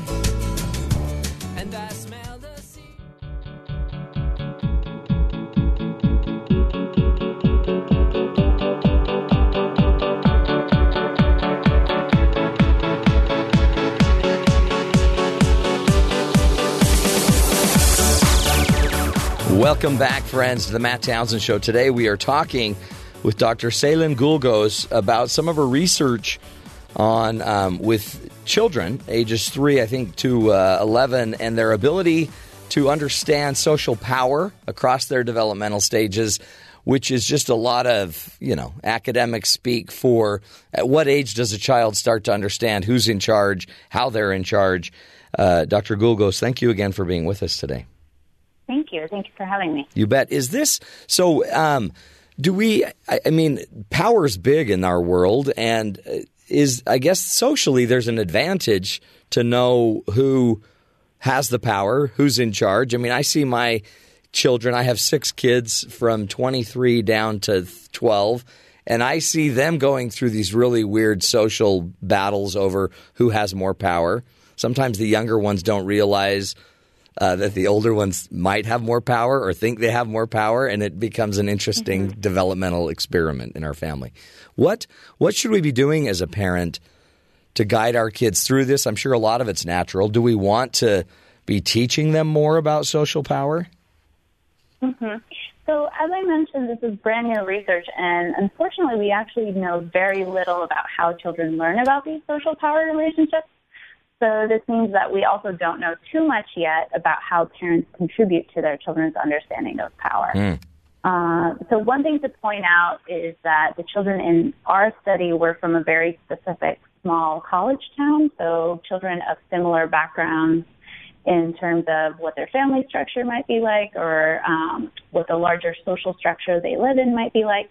So I think one interesting and important um, next direction for this sort of study would be to look at children from more diverse backgrounds to see if um, the hierarchical nature of the environment that they live in or the family that they're growing up in contributes to how early they can recognize power differences. So, for example, you could imagine a child uh, growing up in a more egalitarian family, gender egalitarian family, for example, or a more egalitarian democratic society, um, maybe learning about power differences at a later age than a child growing up in a more hierarchically structured family or a more hierarchically structured society. Yeah. Um, but these are all speculation at this point because we actually don't have concrete data. Right. Now, as you mentioned, um, evolutionary theorists do argue that it's adaptive, that we uh, are able to recognize power dynamics early on so that we are uh, at a young age attuned to the social structure in our own environment. And so we can align ourselves with those who have more access to resources and it will um, guarantee our survival. So that's one theory that we should be learning these things early on because it actually helps our, um, you know, it helps us survive uh, in our social world. Yeah. It's, I mean, I was raised with four women in my family. My parents had been divorced. And so, I mean, even that, even just that difference of gender differences might, I wonder if they might impact how you approach power, how you take power, how you manage power, how you see power. It's, I mean, it's a, it's a pretty complex um, little undertaking you're you're going into. Is it? What what do you um, what do you see just as parents that we should be doing? I mean, I guess part of it that's interesting, I thought was just pointing it out. Like even your five, I can't remember what you called them. You distinguish the five. Um, uh, yeah, the five dimensions of power. I thought that was fascinating to think of. Okay, there's those that have resources, those that achieve goals, those that deny permission, those that give orders, and those that set the norms. Um, even looking at some of that and having some conversations, not when they're too young, but as they get older. Yeah, I mean, it seems like kids are picking these up regardless of whether parents Right. uh, actually tell them anything about it. So I think what would be interesting is to see how they're picking it up. So oftentimes in this sorts of uh, research, we find that parents don't necessarily directly and explicitly tell their kids about the social world, but instead the way that parents talk about their social world can uh, convey a lot of indirect meaning to kids. So parents can often uh, maybe not be aware of the types of sentences or the types of words that they're using, um, and how these words might influence their children's beliefs. So my hunch would be, again, because we don't have direct evidence for this at this point, my hunch would be that um, parents are probably not saying anything about power directly, but Right. indirectly behaving in ways or talking about these social situations in ways that to their kids imply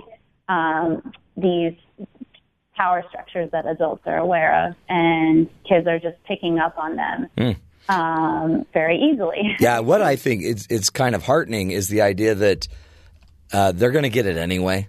You know, they there's just intuitive, natural developmental stages that they're going to get through and learn a lot of this. So, but uh, boy, just as a as a I don't know somebody that loves studying this anyway, I think it's fascinating. Were there any results that surprised you in your study? Um, well, one of the things that at first surprised us was uh, we were actually expecting, for the reasons I mentioned earlier, uh, we were expecting the permission dimension to be harder for younger kids to understand because, again, they, they have to be representing multiple intentions and multiple mental states in on those uh, stories. So the permission dimension would be something like uh, one of the characters wanting to uh, play with a toy that the other character is playing with, um, and asking for permission to do that, and the first character saying, "No, you can't play with my toy," basically. And so we found that even the youngest age groups, so even the three and four year olds, were easily identifying the person denying permission as the powerful character or the character in charge.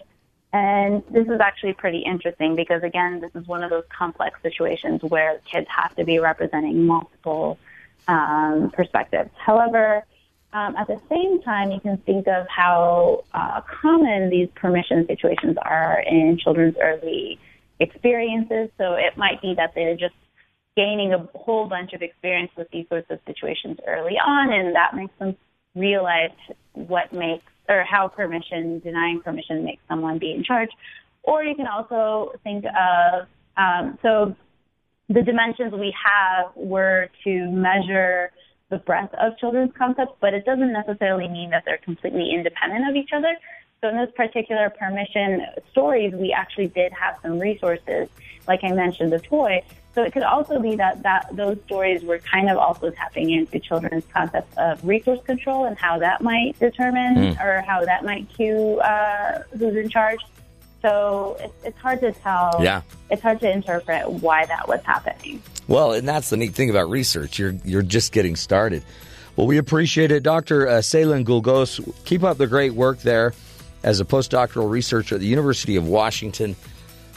The more we learn, folks, the more we can understand how to influence our kids and what's really going on developmentally. Isn't it beautiful too, though, how so many we're just they're just wired to learn. They're wired to learn the social world. Powerful. We will take a break. Come right back. Stick with us. When we come back, we're going to be talking about ways to serve during Christmas time with Caitlin Thomas. Stick with us, folks. This is the Matt Townsend Show, helping you see and be the good in the world.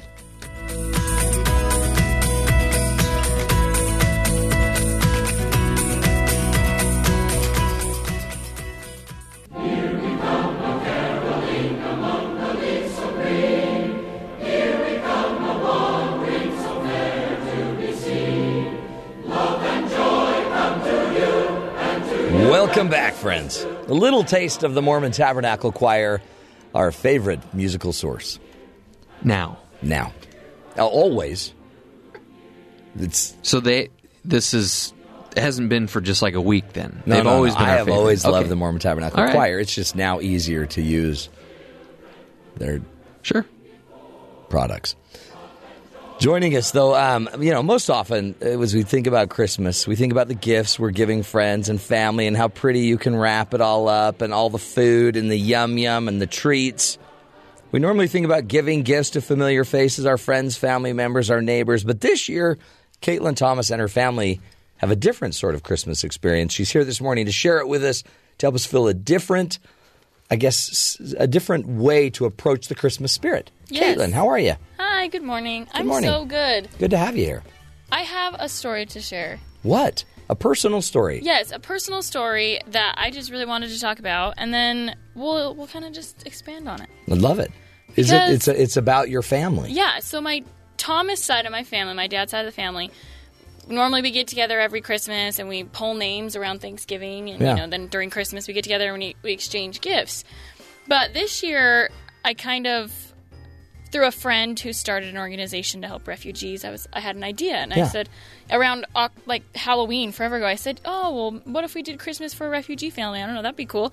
Didn't think about it anymore, and then that's what my aunt decided to do. So she organized the whole thing, How and cool. so every family, so I guess all of my dad's siblings, like they had a list of things that this family needed and things that they wanted, and we were supposed to sign up. And this is a family that has nothing. Nothing. So this family, they're from Somalia, and they're living here in Utah now. They're on a whole family, but the dad's gone. So I'm Hmm. assuming the dad passed away and all of the the horrible stuff that's going on over there. But it was a mom, a grandma, and her three kids. Yeah.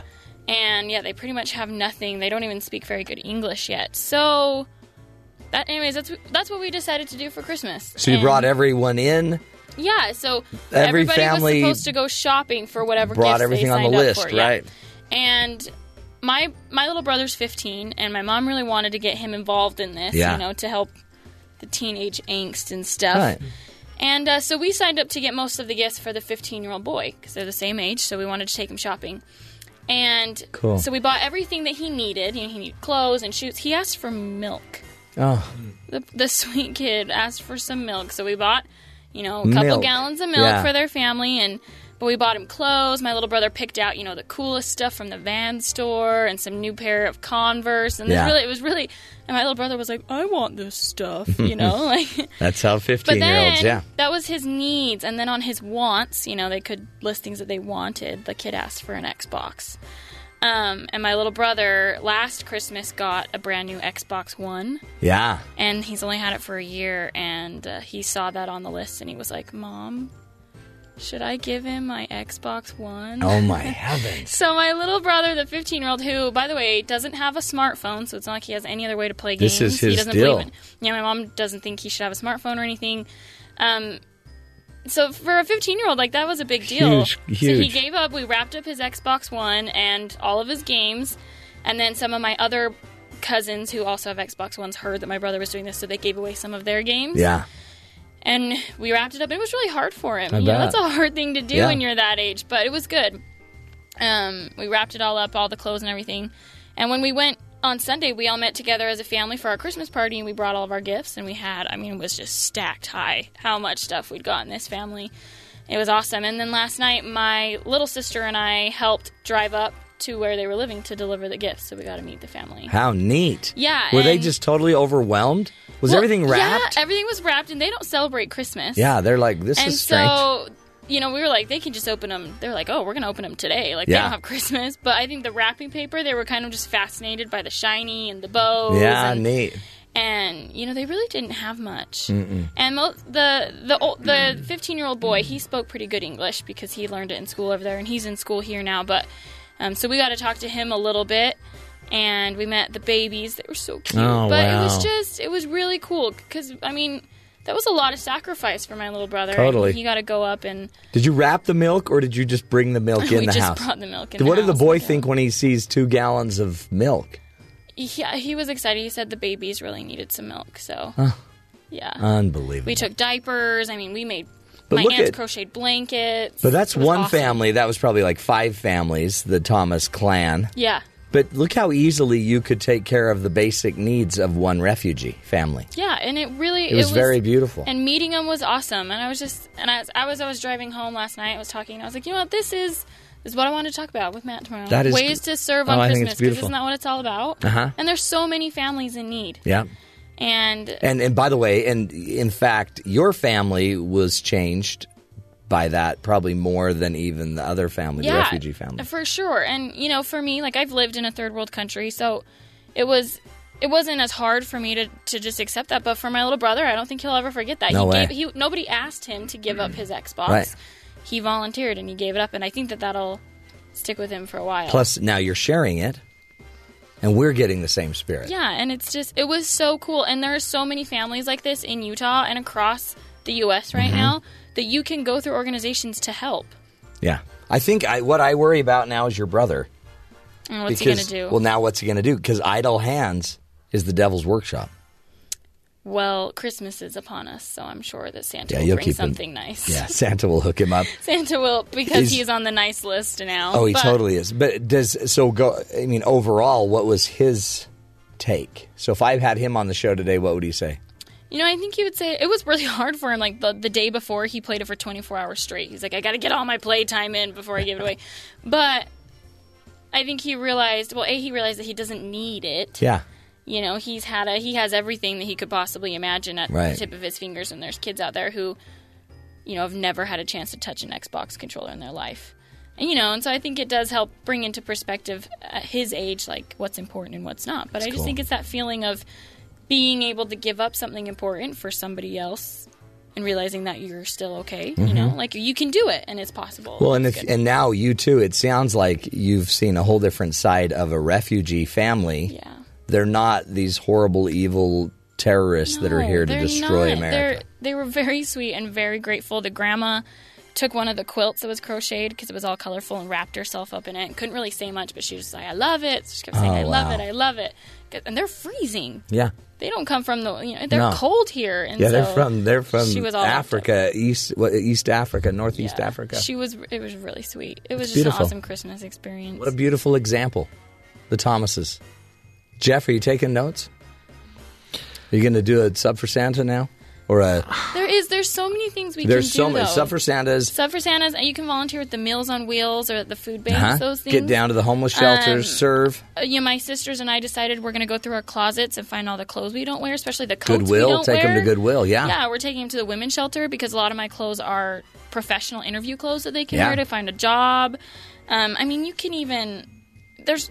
I'm sure your neighbors. There's always somebody out there who's unemployed Yeah. or struggling. Like, help them out. My family, my little sister's getting ready to serve an LDS mission in February, and we got a surprise check on our doorstep from our neighbors to- Cool. to help her out. Out of nowhere. Now It's I feel lame. awesome. I delivered a plate of cookies last night. That was good. Cookies are good though, but see, you That can really involve. good of you. Did your kids help you make the cookies?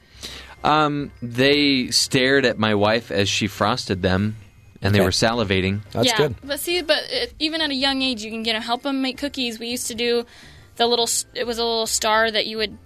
You'd have in your room, and you'd have to go serve someone in the house. And when you you left the star there, and then so the star went around to different people. Ah, that's so neat. as little kids, we were learning how to serve each other, making the bed and small things like that around Christmas. Caitlin Thomas, you did it again. Thank your family. Thank your brother for his sacrifice. Tell him he just changed a bunch of lives. Merry Christmas. Merry Christmas to you, Caitlin. Great story, folks. Good spirit. That's the spirit. That's the light we share. We'll take a break. Come back. One more hour of the fun right here on the Matt Townsend Show. Stick with us.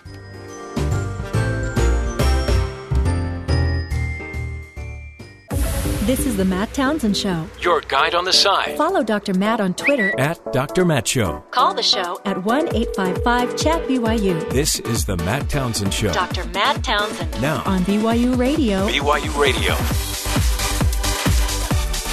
Good morning, friends. Happy Tuesday to you. Tis the week before Christmas. And all through the house, not a creature is stirring. Not even a mouse. So my kid does all the advent calendars. Yeah. How many do you have? I think there's three in the house right now that are active. Wow. Runs Any around the house. chocolate-filled ones? Yes, there's one chocolate hanging on the wall, and then there's uh, there's a couple other ones. And and every day he's he wakes up and he walks over and does this one, goes over here, moves a couple Next, beads, and then he the gets a piece one. of chocolate, and that's what he does for the entire month of December. So yesterday he was Oh, those are good ecstatic because there's only six days. Do you Now remember the excitement five. of this whole thing? This is huge for a little kid. Yeah, it, it seemed like the longest month. Oh yeah. Yeah. And then when but he's he's already out of school too, right? Um, I think he's got two more days. I think he's out on Thursday. Okay. But Thursday's like two hours, so it doesn't really count. But Yeah, but 2 hours for a little kid, yeah, that's a lifetime. I have a Christmas program to attend tomorrow. Oh, those are fun. Yeah. He's, He keeps telling me I'm going to wear reindeer antlers or something. Oh, cute. I'm like, aw. Oh, the joy of parenting, folks. Isn't it great? We uh, we got a great show for you. Um, this is an important day. This is Go Caroling Day. Today's the day. Or a word of warning. Or a word of warning. Turn your lights off. No, Shut no. shut your doors. Just have People somebody are else coming caroling. So let somebody else answer the door. And if you are stuck, not stuck, stuck sounds like a negative word. If you have the mm. privilege of standing there in front of 10 people singing, Held hostage, yes. there are some rules that we've we're making up as we go.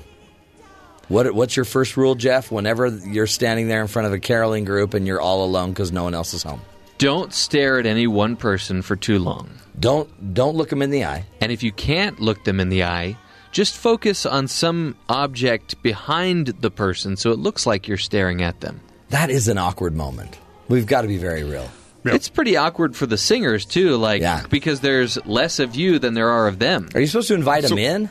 Yeah, some people invite them in, make them hot chocolate. Like, Nah. There's a lot of effort and work there for someone who knocked on my door. Yeah, I assume they got to keep moving.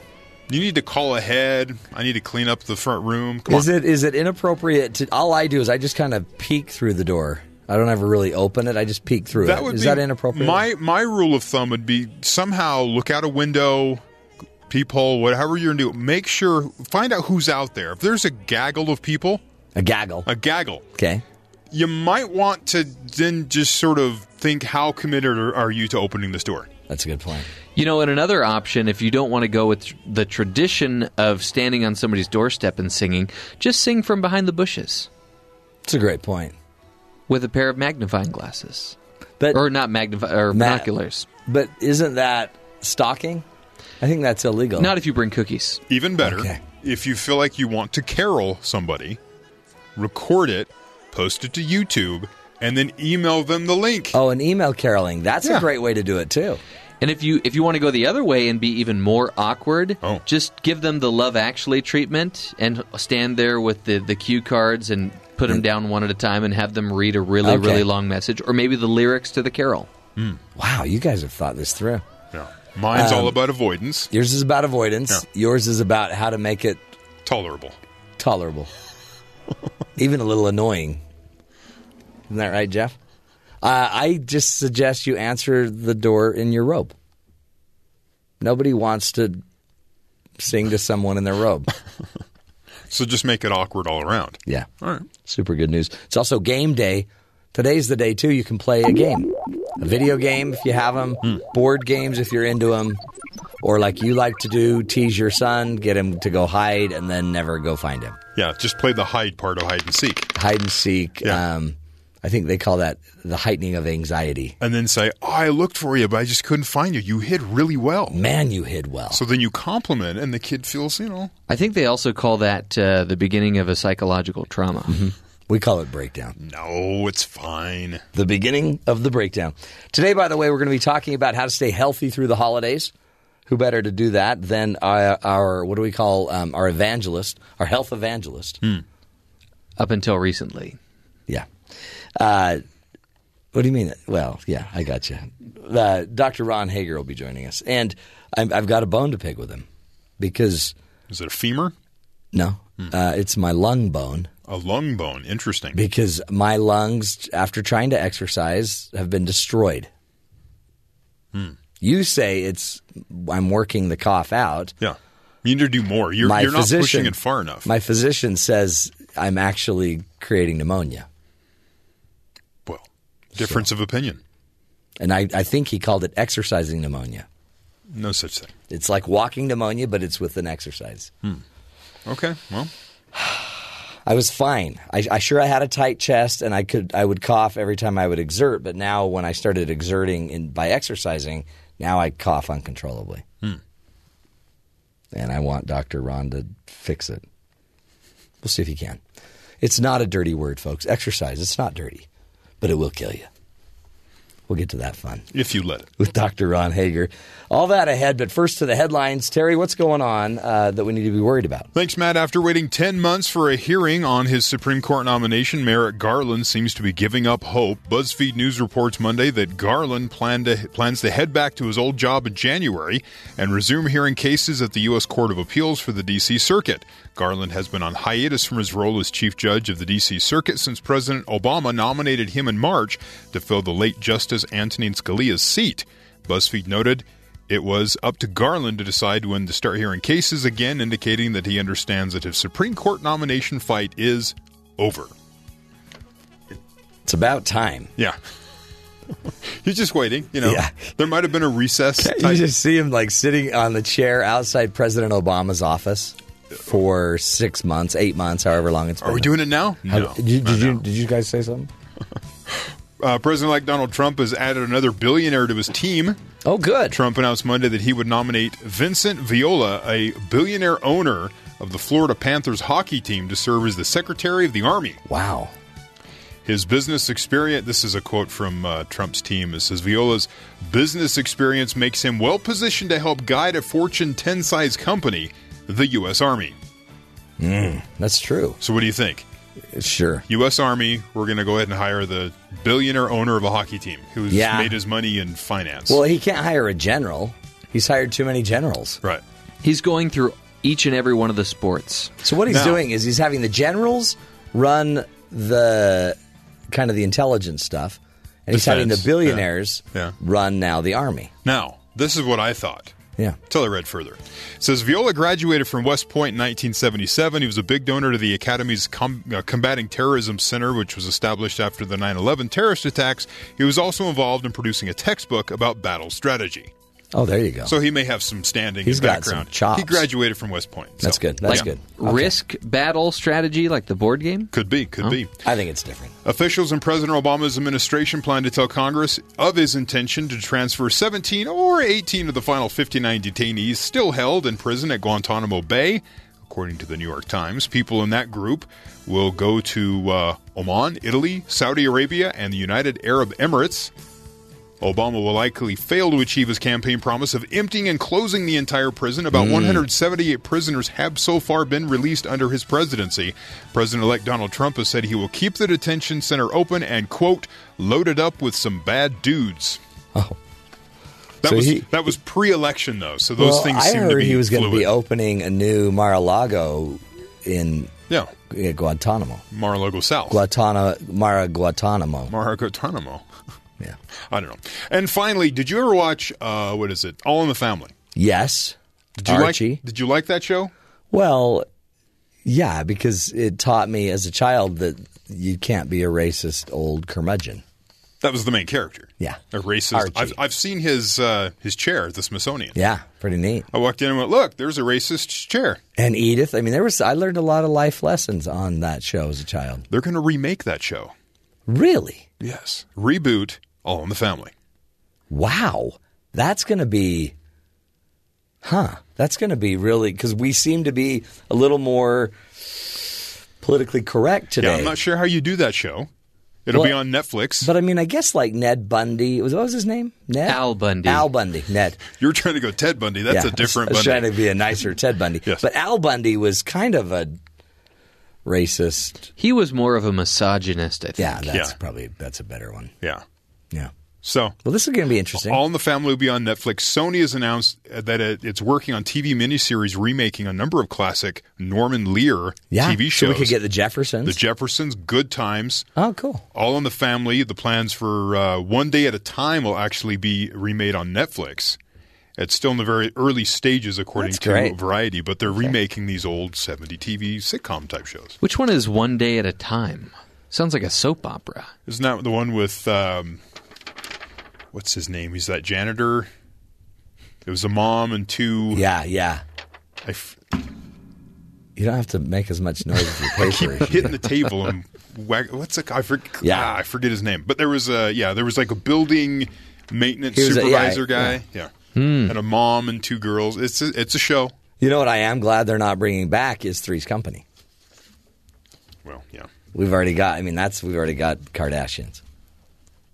Plus, you can't do it without John Ritter. Ah, totally true. That guy. Again, another. See, we keep talking about all these people that have passed. Um, today, by the way, uh, again, how do we talk about it? Another police story. I try not to bring up police stories around the holidays. We've talked to an FBI agent today about all the scams. We've talked about people losing their houses. Uh, we, by the way, one story about a police officer that I just got to share with you because it's super funny is uh, the police are now seeking a sheepish suspect for assaulting an officer.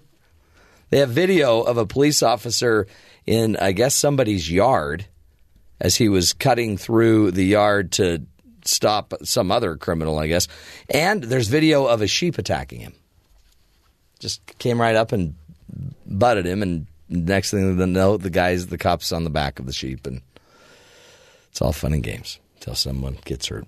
Um, a man accused in Jacksonville, Florida, a 23 year old man was arrested Tuesday after police said he stole Jacksonville sheriff officer uh, an officer's cruiser, and then he called the police saying that he saw the car being stolen. What? According to the arrest report, Officer J.R. Living Good's cruiser was stolen from a grocery store while Living Good was inside responding to a shoplifting complaint. Not long after, Plains called police to say he'd seen the car being stolen outside an apartment. This person called into the police and said he witnessed the theft. More than likely, he's just trying to throw police off his trail. So if he can actually, so he said he actually saw it, then maybe he's thinking they won't come look for him anymore. Hmm. See, but crime doesn't pay, my friends. And in fact, officers found the cruiser parked between two buildings at the complex at Palm Lake Drive, just uh, half a mile from the food store. They found the set of keys and the driver's side floorboard, and uh, they then went and arrested our good friend for reporting it. He left his keys in the cop car. How many times have we talked about securing your cruiser? Come on, officers. What do you think's going on? Terry, anything else we got to worry about before we bring Dr. Ron in to talk about my lung problem? You're a Diet Coke fan. Yeah. Apparently, Pepsi would be something you don't partake of. But uh, Pepsi is trying to make healthy food. What? Yes, but nobody wants it. Pepsi owns KFC also, don't they? And they also own Frito Lay, and they also own Taco Bell. I think they're all from the same company. I think they're all owned by a parent company. Yeah, so Yeah. Pe- PepsiCo isn't just a sugary drink brand, even if the company name doesn't doesn't immediately make you think of one that's uh, not Coke, I guess. In addition to uh, slinging soda, tea, Gatorade, the company also owns Frito Lay, Quaker, and Tostitos lines of snack Mm. chips. And while they're trying to cut back on the chips in flavor of lighter options, the Wall Street Journal reports consumers just aren't having it. The company's recent showing at a trade show in Atlanta made crystal clear the two directions the company is being pulled at once. Um, at one hand, offering Quaker oatmeal, Naked Juice, and uh, Sabra hummus. Mm, oh, that's good. Right. On the other hand, the real money makers are Doritos and Cheetos. But Doritos with hummus? No. Bada boom, bada so bing. They're trying to push healthier options, but what people buy at vast volumes is. Doritos and Cheetos, along with the soda. Have you had Cheetos? Have you had Fritos? Mm-hmm. Amazing. Incredible. Manna from heaven. Mm. So they're they're they've gone so far as to set up healthy only options vending machines. So everything in there is quote healthy, Okay. unless you're Dr. Hager, then it's probably going to be criticized because it's full of sugar. No, but it's not because That's what he says he'll all the eat- time. It's all full of sugar. He eats stuff. He He's- eats food. He's in the room right now. Oh, oh, sorry, him? sorry. Yes. Um, so the, the idea is they're, they're like they're they're going to launch an organic Gatorade. What?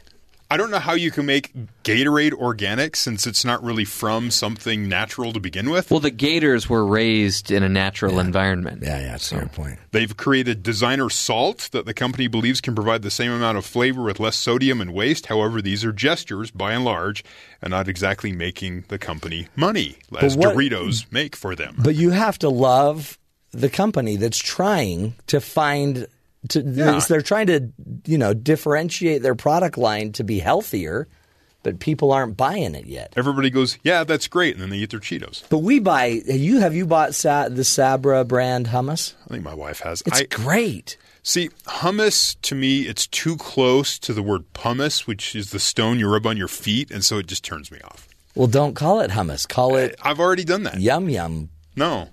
But doesn't the tobacco industry also donate quite a bit of money to Yeah. anti-tobacco? Sure, they've lost a lot of lawsuits, and they have to do that. Yes. But here's the deal. These it's it's like we had on the show the company, the coal mining companies that are also investing in other types of electricity. Hmm. They have to to stay afloat. It's it's how they create So, the final- yin and the yang. The final thought here Frito Lay's North American snacks generated 52% of PepsiCo's profits last year. Wow. In short, you may say that you're switching to kale chips, swearing off salt, and staying away from the junk food, but the numbers are telling a different We story. know you're lying. You know, the real question is though, with this new push to be healthier, are the Cheetos still going to be flammable? I think They'll be flammable and organic. that's always the ultimate test. If the Cheeto lights up, then you know you ought not be eating it. Don't eat anything that's flammable, like that could burn for hours. We will take a break when we come back. Dr. Ron Hager will be joining us. He's the uh, he's the health evangelist. He's going to give us what we need to know to make it through this season in a healthy way. Plus, after Ron, we'll be talking with our good buddies at BYU Sports Nation, who will be joining us from San Diego, California, getting ready for the big bowl game. Stick with us. This is the Matt Townsend Show. We'll be right back.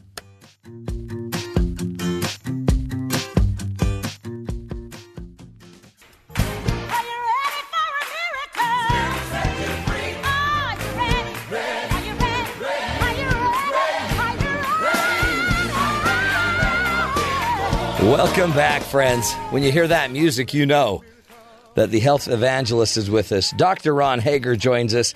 He's uh, associate professor of exercise sciences in the College of Life Sciences here at Brigham Young University. He is the death. Uh, what do we used to call you? The death Preventer. preventer. he prevents death, and he's really close to having to prevent mine. Uh, Dr. Ron, thanks for being with us. You're welcome. It's good to be here. I've had Again. a two week cold. Yeah. and it just got worse because I exercise. Ron, and now you're and you're going to tell us today that we need to exercise, which we do. But how do I exercise when I'm sick? Well, you need to eat too, but that doesn't Oh, yeah, mean you need that's to eat all the time. That's true. Good point. You need to sleep, but you don't need to sleep all the time. See, we just need to do it when we can do it. Yeah, yeah. There are there are times. I mean, Matt, your body needs to rest. Uh, if your immune system is, you know, going full force, trying to make you better, it's taking a lot of energy. It's taking a lot of, uh, I guess, your your body's resources. I suppose you could say, and Yeah. you know, exercise is also a demand on your body's resources to some extent. And um, I, I have talked to some physicians, and uh, a couple of them have told me that, you know, if you feel sick, if you feel like you have a cold or an illness, that if the symptoms are above your shoulders, Yeah. That it's okay to exercise. Head cold, sore throat. Sure. But if the symptoms are below your shoulders, you know, feeling tightness in your chest or Mm-hmm. your lungs or general body aches, you know, kind of like flu symptoms, Right. it's probably best Hold to, off. to hold off know, for a few days. Let your Yeah. body re- rest and heal. because Uh, you want to. That this is what I worry about because I know I can create a habit pretty easily and stick to it easily for two months. Then I'll get sick. Yeah. Or something will happen, and I'm afraid that if it changes, then I won't get back to the habit. Oh, but what if I don't get back? Well, you know, that that that happens to a lot of people for sure. I mean, it, it happens to me. I remember when I was working on a master's degree, I had a couple of friends, and we used to work out five days a week, Mm.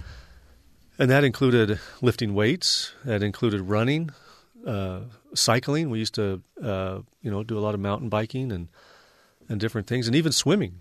Uh, there was a time when I was swimming a lot. That's Uh, such a and- and great- doing doing all of this every week Mhm. and then I went on to a different school to further my education, and Lost it all. all Lost that- the habits. All that disappeared because you know it was a pattern that I'd set with a couple other people, Mhm. and the circumstances, the situation, the environment, it all changed, and and I didn't I didn't persist. Do you suggest that we do? I mean, I guess if you're social, doing it with other people makes it so much easier. Sure. But Yeah. like, I don't even want to be dependent on having to do it at a gym. Yeah. So one of my, my regimen I'm trying to create is more about anything I can do in my own house. Yeah, I think that's a good idea.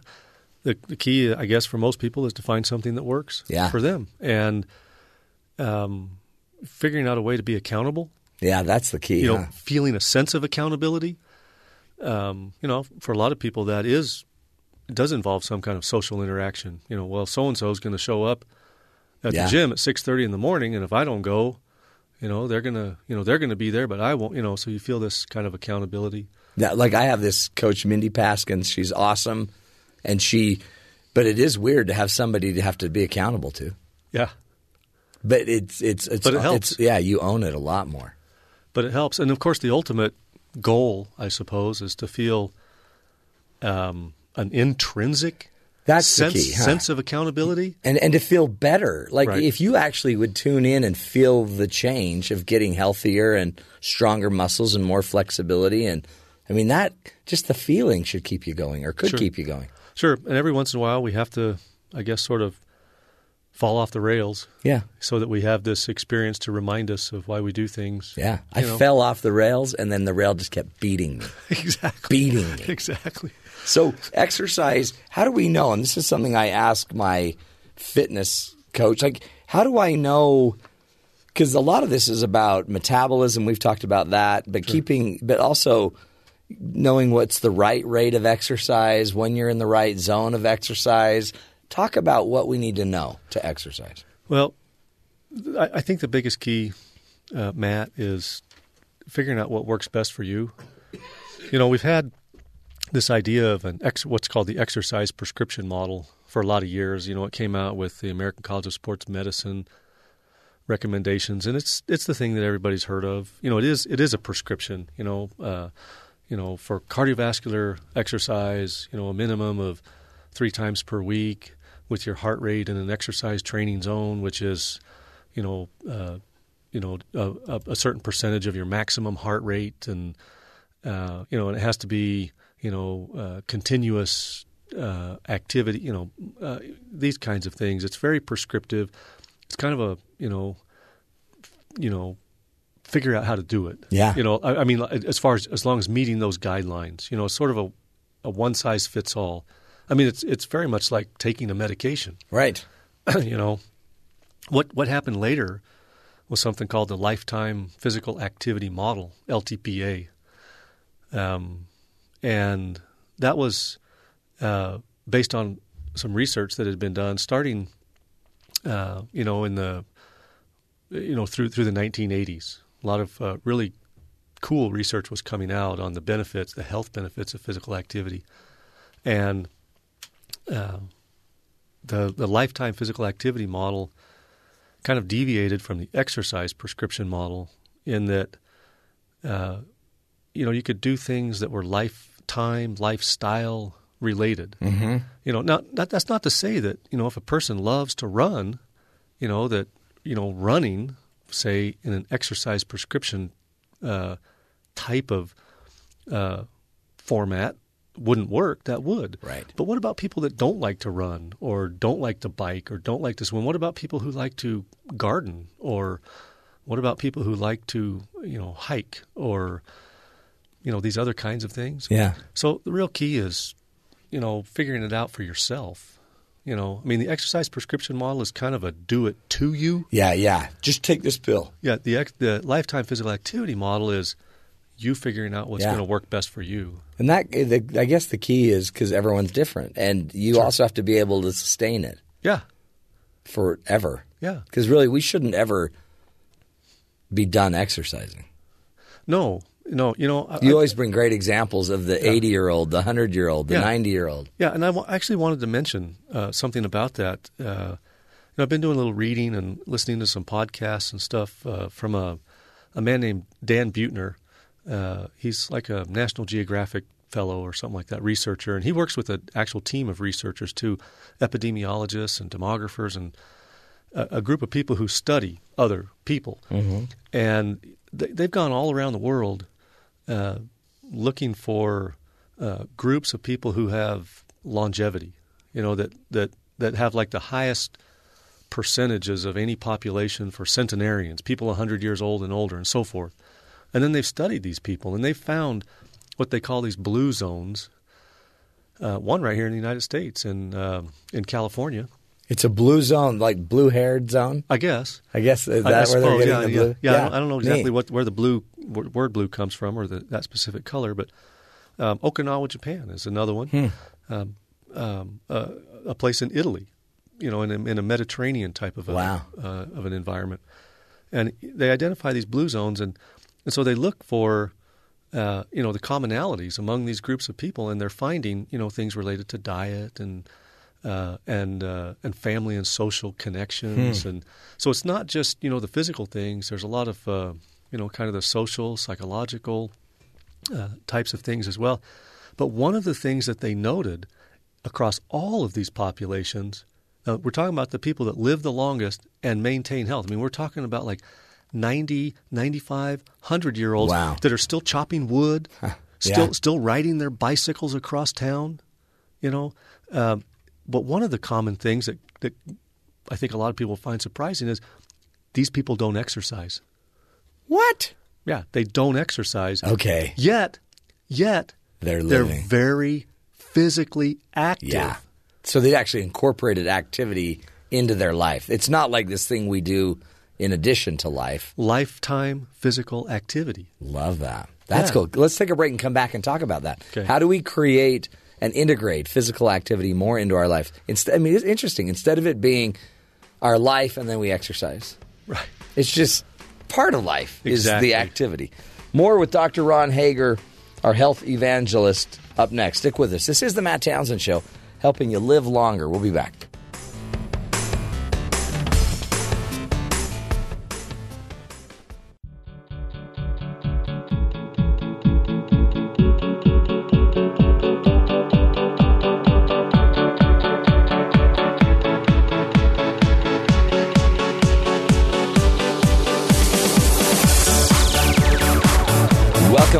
Friends, to the Matt Townsend Show. In studio with us is our health evangelist. Who better than Dr. Ron Hager to help us uh, learn to be healthier, Dr. Ron, you were talking about these blue, what do you call them? Blue, Blue- zones. blue zones, yeah. Around the world, there's certain little pockets of people that are able to live healthy, incredible lives well into their 95, 100 years old. Yeah. Yeah. Now, to be fair, a lot of this, you know, it does have to do with their diet and and how active they are. But like I said, there's also very strong family connections. Hmm. Um, you know, multi generational connections, uh, either within the same home or within the same neighborhood. Yeah. Uh, you know, and, and have you ever made bread? I mean, Yeah. have you ever physically made bread yourself? It's a chore. It's a It's a task. workout. It's a workout. For example, these people, you know, make a lot of their own food like that. They'll they'll make bread, and and then they'll walk to distribute the extra loaves to their neighbors. You know, Mm. so there's this sense of giving and receiving. There's Yeah. this sense of physical labor. There's this sense of uh, you know transporting yourself via your own uh, you know power. You know, you're not You're not you know, you're not getting in the car. You're going to walk. Yeah, yeah. You also talked about their. Um, I don't know if we did it on the air or not. You talked about their furniture. Oh yeah, so like in in, in Okinawa, Japan, for example, uh, particularly among the women, uh, you know, they don't have a lot of furniture. You know, their their beds are on the floor. They when they eat, they sit on the floor to eat, and Yeah. this kind of thing. It's uh, you know a, a, an Asian kind of a cultural thing, um, but the women may get up and down off the floor at 80, 90 years old. Uh, you know, 40, 50, 60 times amazing. in a day. Yeah. You know, Like think about that. Like Yeah. for a, think of just a regular 90-year-old person to think about getting back down on the floor and back up once. Well, for most people, you know, you start getting into your even your 50s, Yeah. your 60s, your 70s. I imagine there are people who can't remember the last time they were on the floor. Mm-hmm. And imagine that would keep you limber, Sure. healthy. I mean, it's just it's, there's so many and it, those are subtle little things. Yeah, you know, and that's really what it's about. You know, a lot of people think that, you know, getting in shape or getting fit or staying healthy has to revolve around something extreme. Yeah. But it's really just a lot of small things uh, that you do. Now, now, how did we end up like this? Uh, we live in a, a world today, especially, you know, in these first world, I suppose you could say, environments, where our opportunities to be active have been systematically eliminated. Yeah. Uh, you know, and I just want to mention a couple ideas. This this actually comes from a, a study. Hey, Uh, Radio, thanks for listening. Wow. Okay. yeah. I am listening. uh, this, this actually comes from a study published in Nutrition uh, uh, in in 2003. They talk about uh, nutrition and diet and physical activity and uh, and even smoking and and how all of these things impact longevity. And and they give some examples. Now, now the first thing, one of the first things they they mention, uh, you know, is that this is not new. Okay, Hippocrates, uh, you know, a, a physician and philosopher from a long time ago, Yeah. you know, uh, said to keep well, avoid too much food and too little toil. Huh. Okay, now that's a pretty simple piece of advice, Right. but it's it's pretty profound It's pretty because good. because we are a society who overeats and is very sedentary. so the exact opposite of what he recommended. Now, now I want to give you some examples. If you go back, um, you know, to the 1800s, uh, physical activity was a pretty universal thing. Right. Uh, you know, the, the the types of labor that were required for daily subsistence, you either had to do physically yourself or you had to involve, you know, beasts of burden or animals or something like that, which was also not only hard work for the animal but pretty laborious for the, you know, the person running the animals as well. Um, but but here here are a few examples they give. Sebastian Bach, the the musician, uh, was was so fond of music that quote many times he walked the 30 mile distance to Hamburg to hear the greatest organist of the day. Wow. Okay, 30 miles. 30 miles. One way. So so let's just say here we are in Provo, Utah. Let's just say there's a concert in South Salt Lake at uh, you know somewhere up there. Can you imagine saying to your friends, you know, here at the radio station or whatever?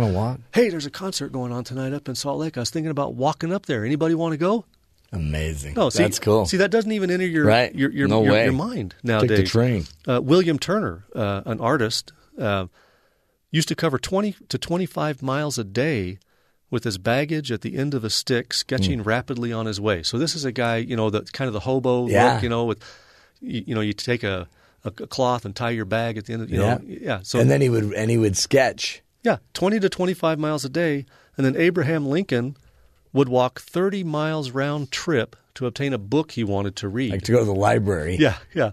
Oh, I've got a research paper. I know the library is 30 miles away, but I I, got to get there because I got to get this done. And for now, we can sit and literally just move our finger maybe three, four times, Right. and you can buy the same book. right. So my point is, why did these people do these things? Yeah. Because there was no alternative. Right.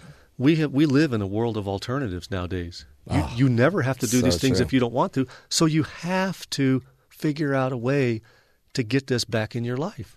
And and the passion. They all each one of these also illustrates a passion. Sure. So maybe that's the key to to stay active is engage your passion. At least part of it, yeah. Yeah, here, here's another quote that I really like that helps drive this point home from uh, Marcus, um, uh, a, a Roman poet. Uh, Is it Marcus Aurelius? Yeah, yeah, yeah. He lived a, a long time ago, uh, you know, clear back in like Yeah. 100 AD. Here's something he said Why do strong arms fatigue themselves with frivolous dumbbells? to dig a vineyard is worthier exercise for men.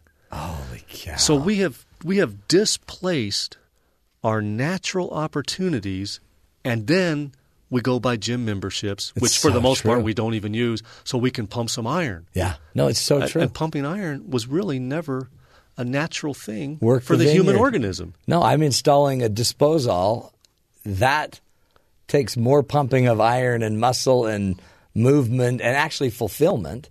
But if you only do it every five right. years, No, that, exactly. that, that's probably That's not, not going to work for no. you, right? Yeah. So you got to find these these ways to to be Powerful. active. Yeah. That's great. Doctor, we appreciate you. Dr. Ron Hager, keep up the great work. Have a happy holiday. You too. Stay away from me. I'll see you in a couple weeks. Yeah, unless I'm have walking pneumonia, exercising pneumonia. Hey, uh, great insight. Take his words to heart. You can find out more about uh, Dr. Ron if you go visit the um, Department of College of Life Sciences at Brigham Young University. He's a professor of exercise sciences. We'll take a break, come back, visit our good buddies at BYU Sports Nation in San Diego, see what they're doing down there. Stick with us. This is the Matt Townsend Show.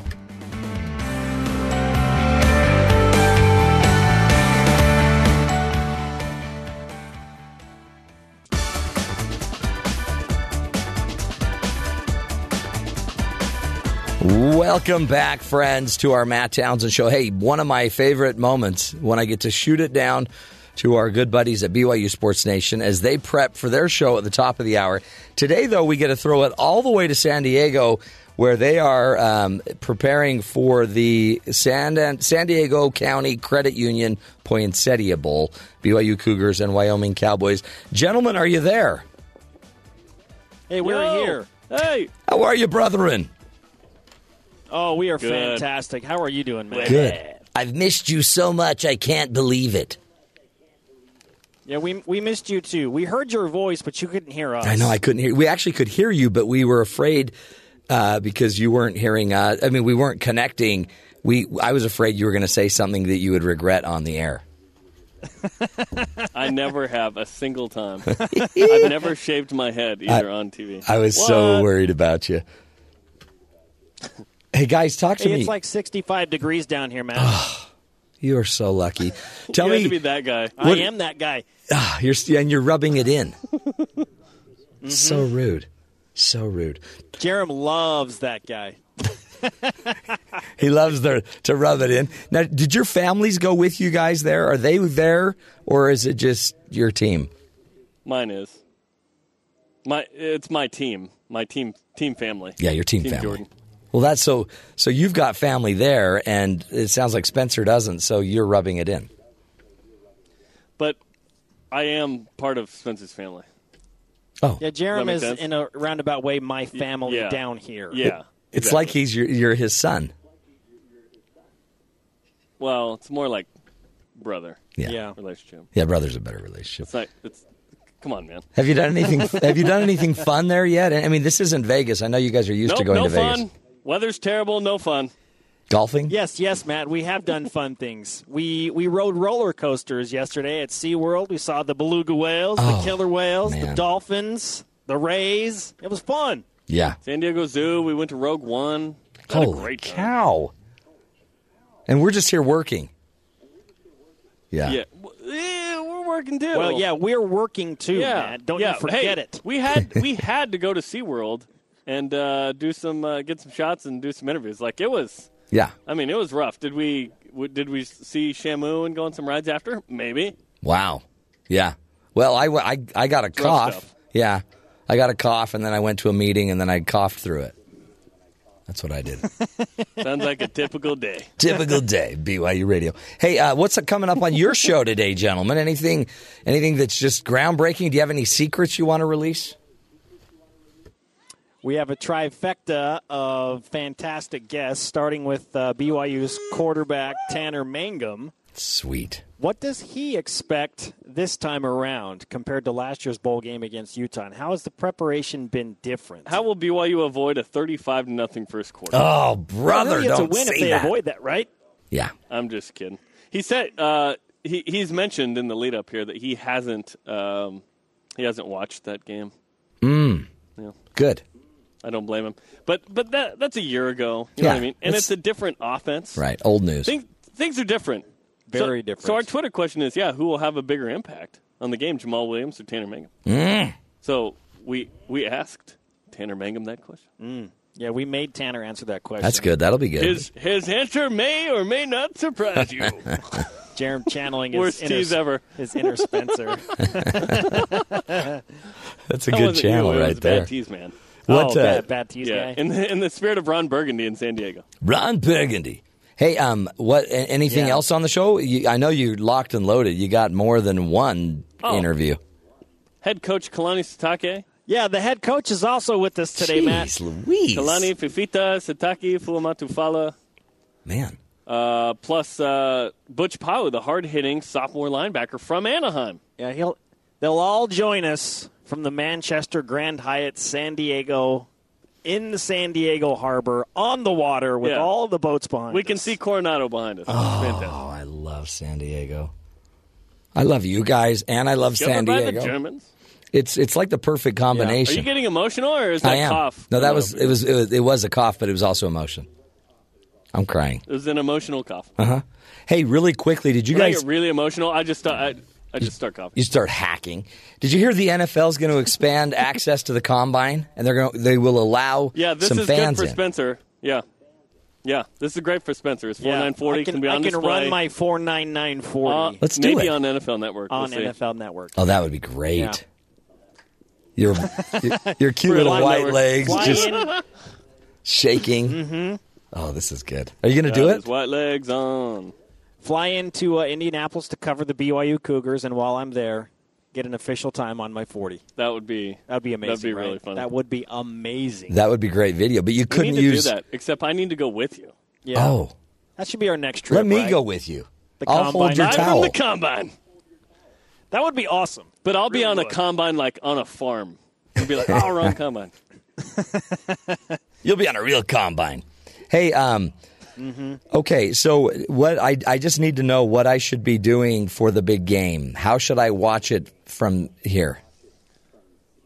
You should turn on ESPN Okay. at But before that, at, approximately at, at 8, 8 Eastern, 6 Mountain, you should watch Countdown to Kickoff Wednesday. Yes. Well, well here, here's the thing. We'll be live Wednesday from Qualcomm Stadium at noon Eastern, our regular time, 6 Eastern during our normal rebroadcast time Right. on TV. Okay. Then, uh, then Countdown to Kickoffs at 8 Eastern, the pregame show, featuring Spencer Linton, David Nixon in San Diego, plus Dave, Blaine, Brian, and Provo. And then uh, the postgame show. We'll have interviews, reaction, highlights. So we've got of four different shows on BYU Totally. TV, Yeah. BYU Radio coming up on Thursday. Sorry, Wednesday. And then Thursday, uh, Jason Shepard and Blaine Fowler from Provo on BYU Sports Nation with coverage after the game that we'll uh, send back. Okay. Did you get all that? I did. By the way, much? Too- too I, much. somewhere during one of those shows, I would think you could drop my name or a little shout out or something. Just something. Just a little something. Yeah, we may or may not okay, do that. we may or may not do that. and the answer may surprise you. You always say may or may not, but let's just I, it's a, I know, it's a bad tease. I'm mocking that idea. let's just may it happen. Let's just make it happen. Not to get all motivational on you. Okay, guys. Yes. It sounds like awesome time. Have a great show. Pick me up a Shamu T-shirt. Okay. Peace we out. May, we may or may not do we that We may too. or may not because we already went there and we didn't do it. Oh yeah, of course you may or may not. Well, we may or may not be here today, or when you guys get back, we may or may not. not gonna say. Oh, okay. Gosh. Fair, fair enough. Top of the morning. Have a great show, guys. Knock them dead in just a few minutes. Thanks, Matt. Thank you, guys. Okay, um, boy, they again not to, but they get to travel. They get to go to San Diego. They get to go to Vegas. I asked Don if we could travel somewhere, and he's like, "Sure." Just not the show. Or you can pay for it yourselves. Yeah. I think Don would let us go anywhere we want to go if we'd pay for it. He's letting me go home today after work. He is? Mm-hmm. How'd you get that? I had to pull some strings. Wow. I think he's lightening up. Actually, Don's never been uptight. Um, here's the deal. Have you ever have you ever heard the bells on Christmas Day? I heard them on once. Yeah. Um, well, if you if you listen carefully in Florida, you can hear residents chasing thieves with metal pipes. Sounds a lot like the bells on Christmas Day. Two Florida men are spending the holidays in jail thanks to observant neighbors who spotted them. This is what it sounds like to have a pipe just going around your rib cage. Uh, well, they were singing this song as they were chasing him Yeah. with the pipe. These observant neighbors spotted uh, some men taking gifts from a nearby home and another homeowner who chased them with a metal pipe. Polk County Sheriff's Department announced that a resident heard a loud noise Wednesday morning, called another neighbor who looked outside and they saw the man taking the gifts. And bada boom, bada bing, they started yelling and chasing the na- these uh, these criminals away. Police and sheriff's deputies tracked them down. They bailed from a car and ran into a home, but then the homeowner chased them out with a metal pipe. You know, we didn't have time for it, but when we were giving our caroling tips earlier, I was also going to say make sure you wield a pipe. Always wield a pipe. That's great advice. But you mean like a piper's pipe? No. Like a lead pipe. Like a lead pipe. Mm-hmm. That sounds violent. Hey, as you know, we always like to end the show with a hero story to help you see that there is good in the world. Um, a lot of times, all you hear in the news stories are the are the you know the hard ones, but the, and the difficult stories. But there's good people out there as well. Secret Santa pays off overdue lunch balances for kids in Pennsylvania's elementary school. And another one, we talked about that last week. Another one is a Secret Santa pays off $46,000 in layaway at a Pennsylvania Walmart. When Ryan Kennedy, Wal, uh, Walmart store manager in Everett, Pennsylvania, answered the phone call from an anonymous Santa last week, he didn't quite know what to expect. But this guy wanted to pay off layaway items for people up to $45,000. It was complete disbelief, Kennedy told CNN. It was definitely a great gesture. I was completely shocked. Santa told Kennedy that he would pay off all of the layaway items that were currently on hold, and it totaled $46,265 powerful. Um, some of the people that uh, the customers that had stuff on layaway once said, "Well, my daughter played the message before I got home. When I found out that all my stuff had been paid for." You're going to want to hear that message for yourself, the child said. So the mom went and listened to the message and uh, changed her Christmas. How powerful would that be to just know your bills are taken care of by some stranger you didn't even know? That is the true spirit of Christmas. That's the hero that we all could be. And that's the great spirit, I think, of giving and serving that is so possible at this time of uh, this time of year. So, a challenge to everybody: get out there. You don't have to spend money. You could just help somebody get their, you know, get their groceries or do some service. Maybe shovel someone's walks. Take care of people. Tis the season, but also it tis the right thing to do. And so we challenge you on the show to go be a hero for someone else. Sometimes it just means giving your time, your attention, and your focus. We'll be back tomorrow, folks, to keep the spirit alive. This is the Matt Townsend Show. You can look us up on iTunes, on TuneIn, on Stitcher. Plus, check us out at BYURadio.org. Until tomorrow, make it a great one. We'll talk again tomorrow.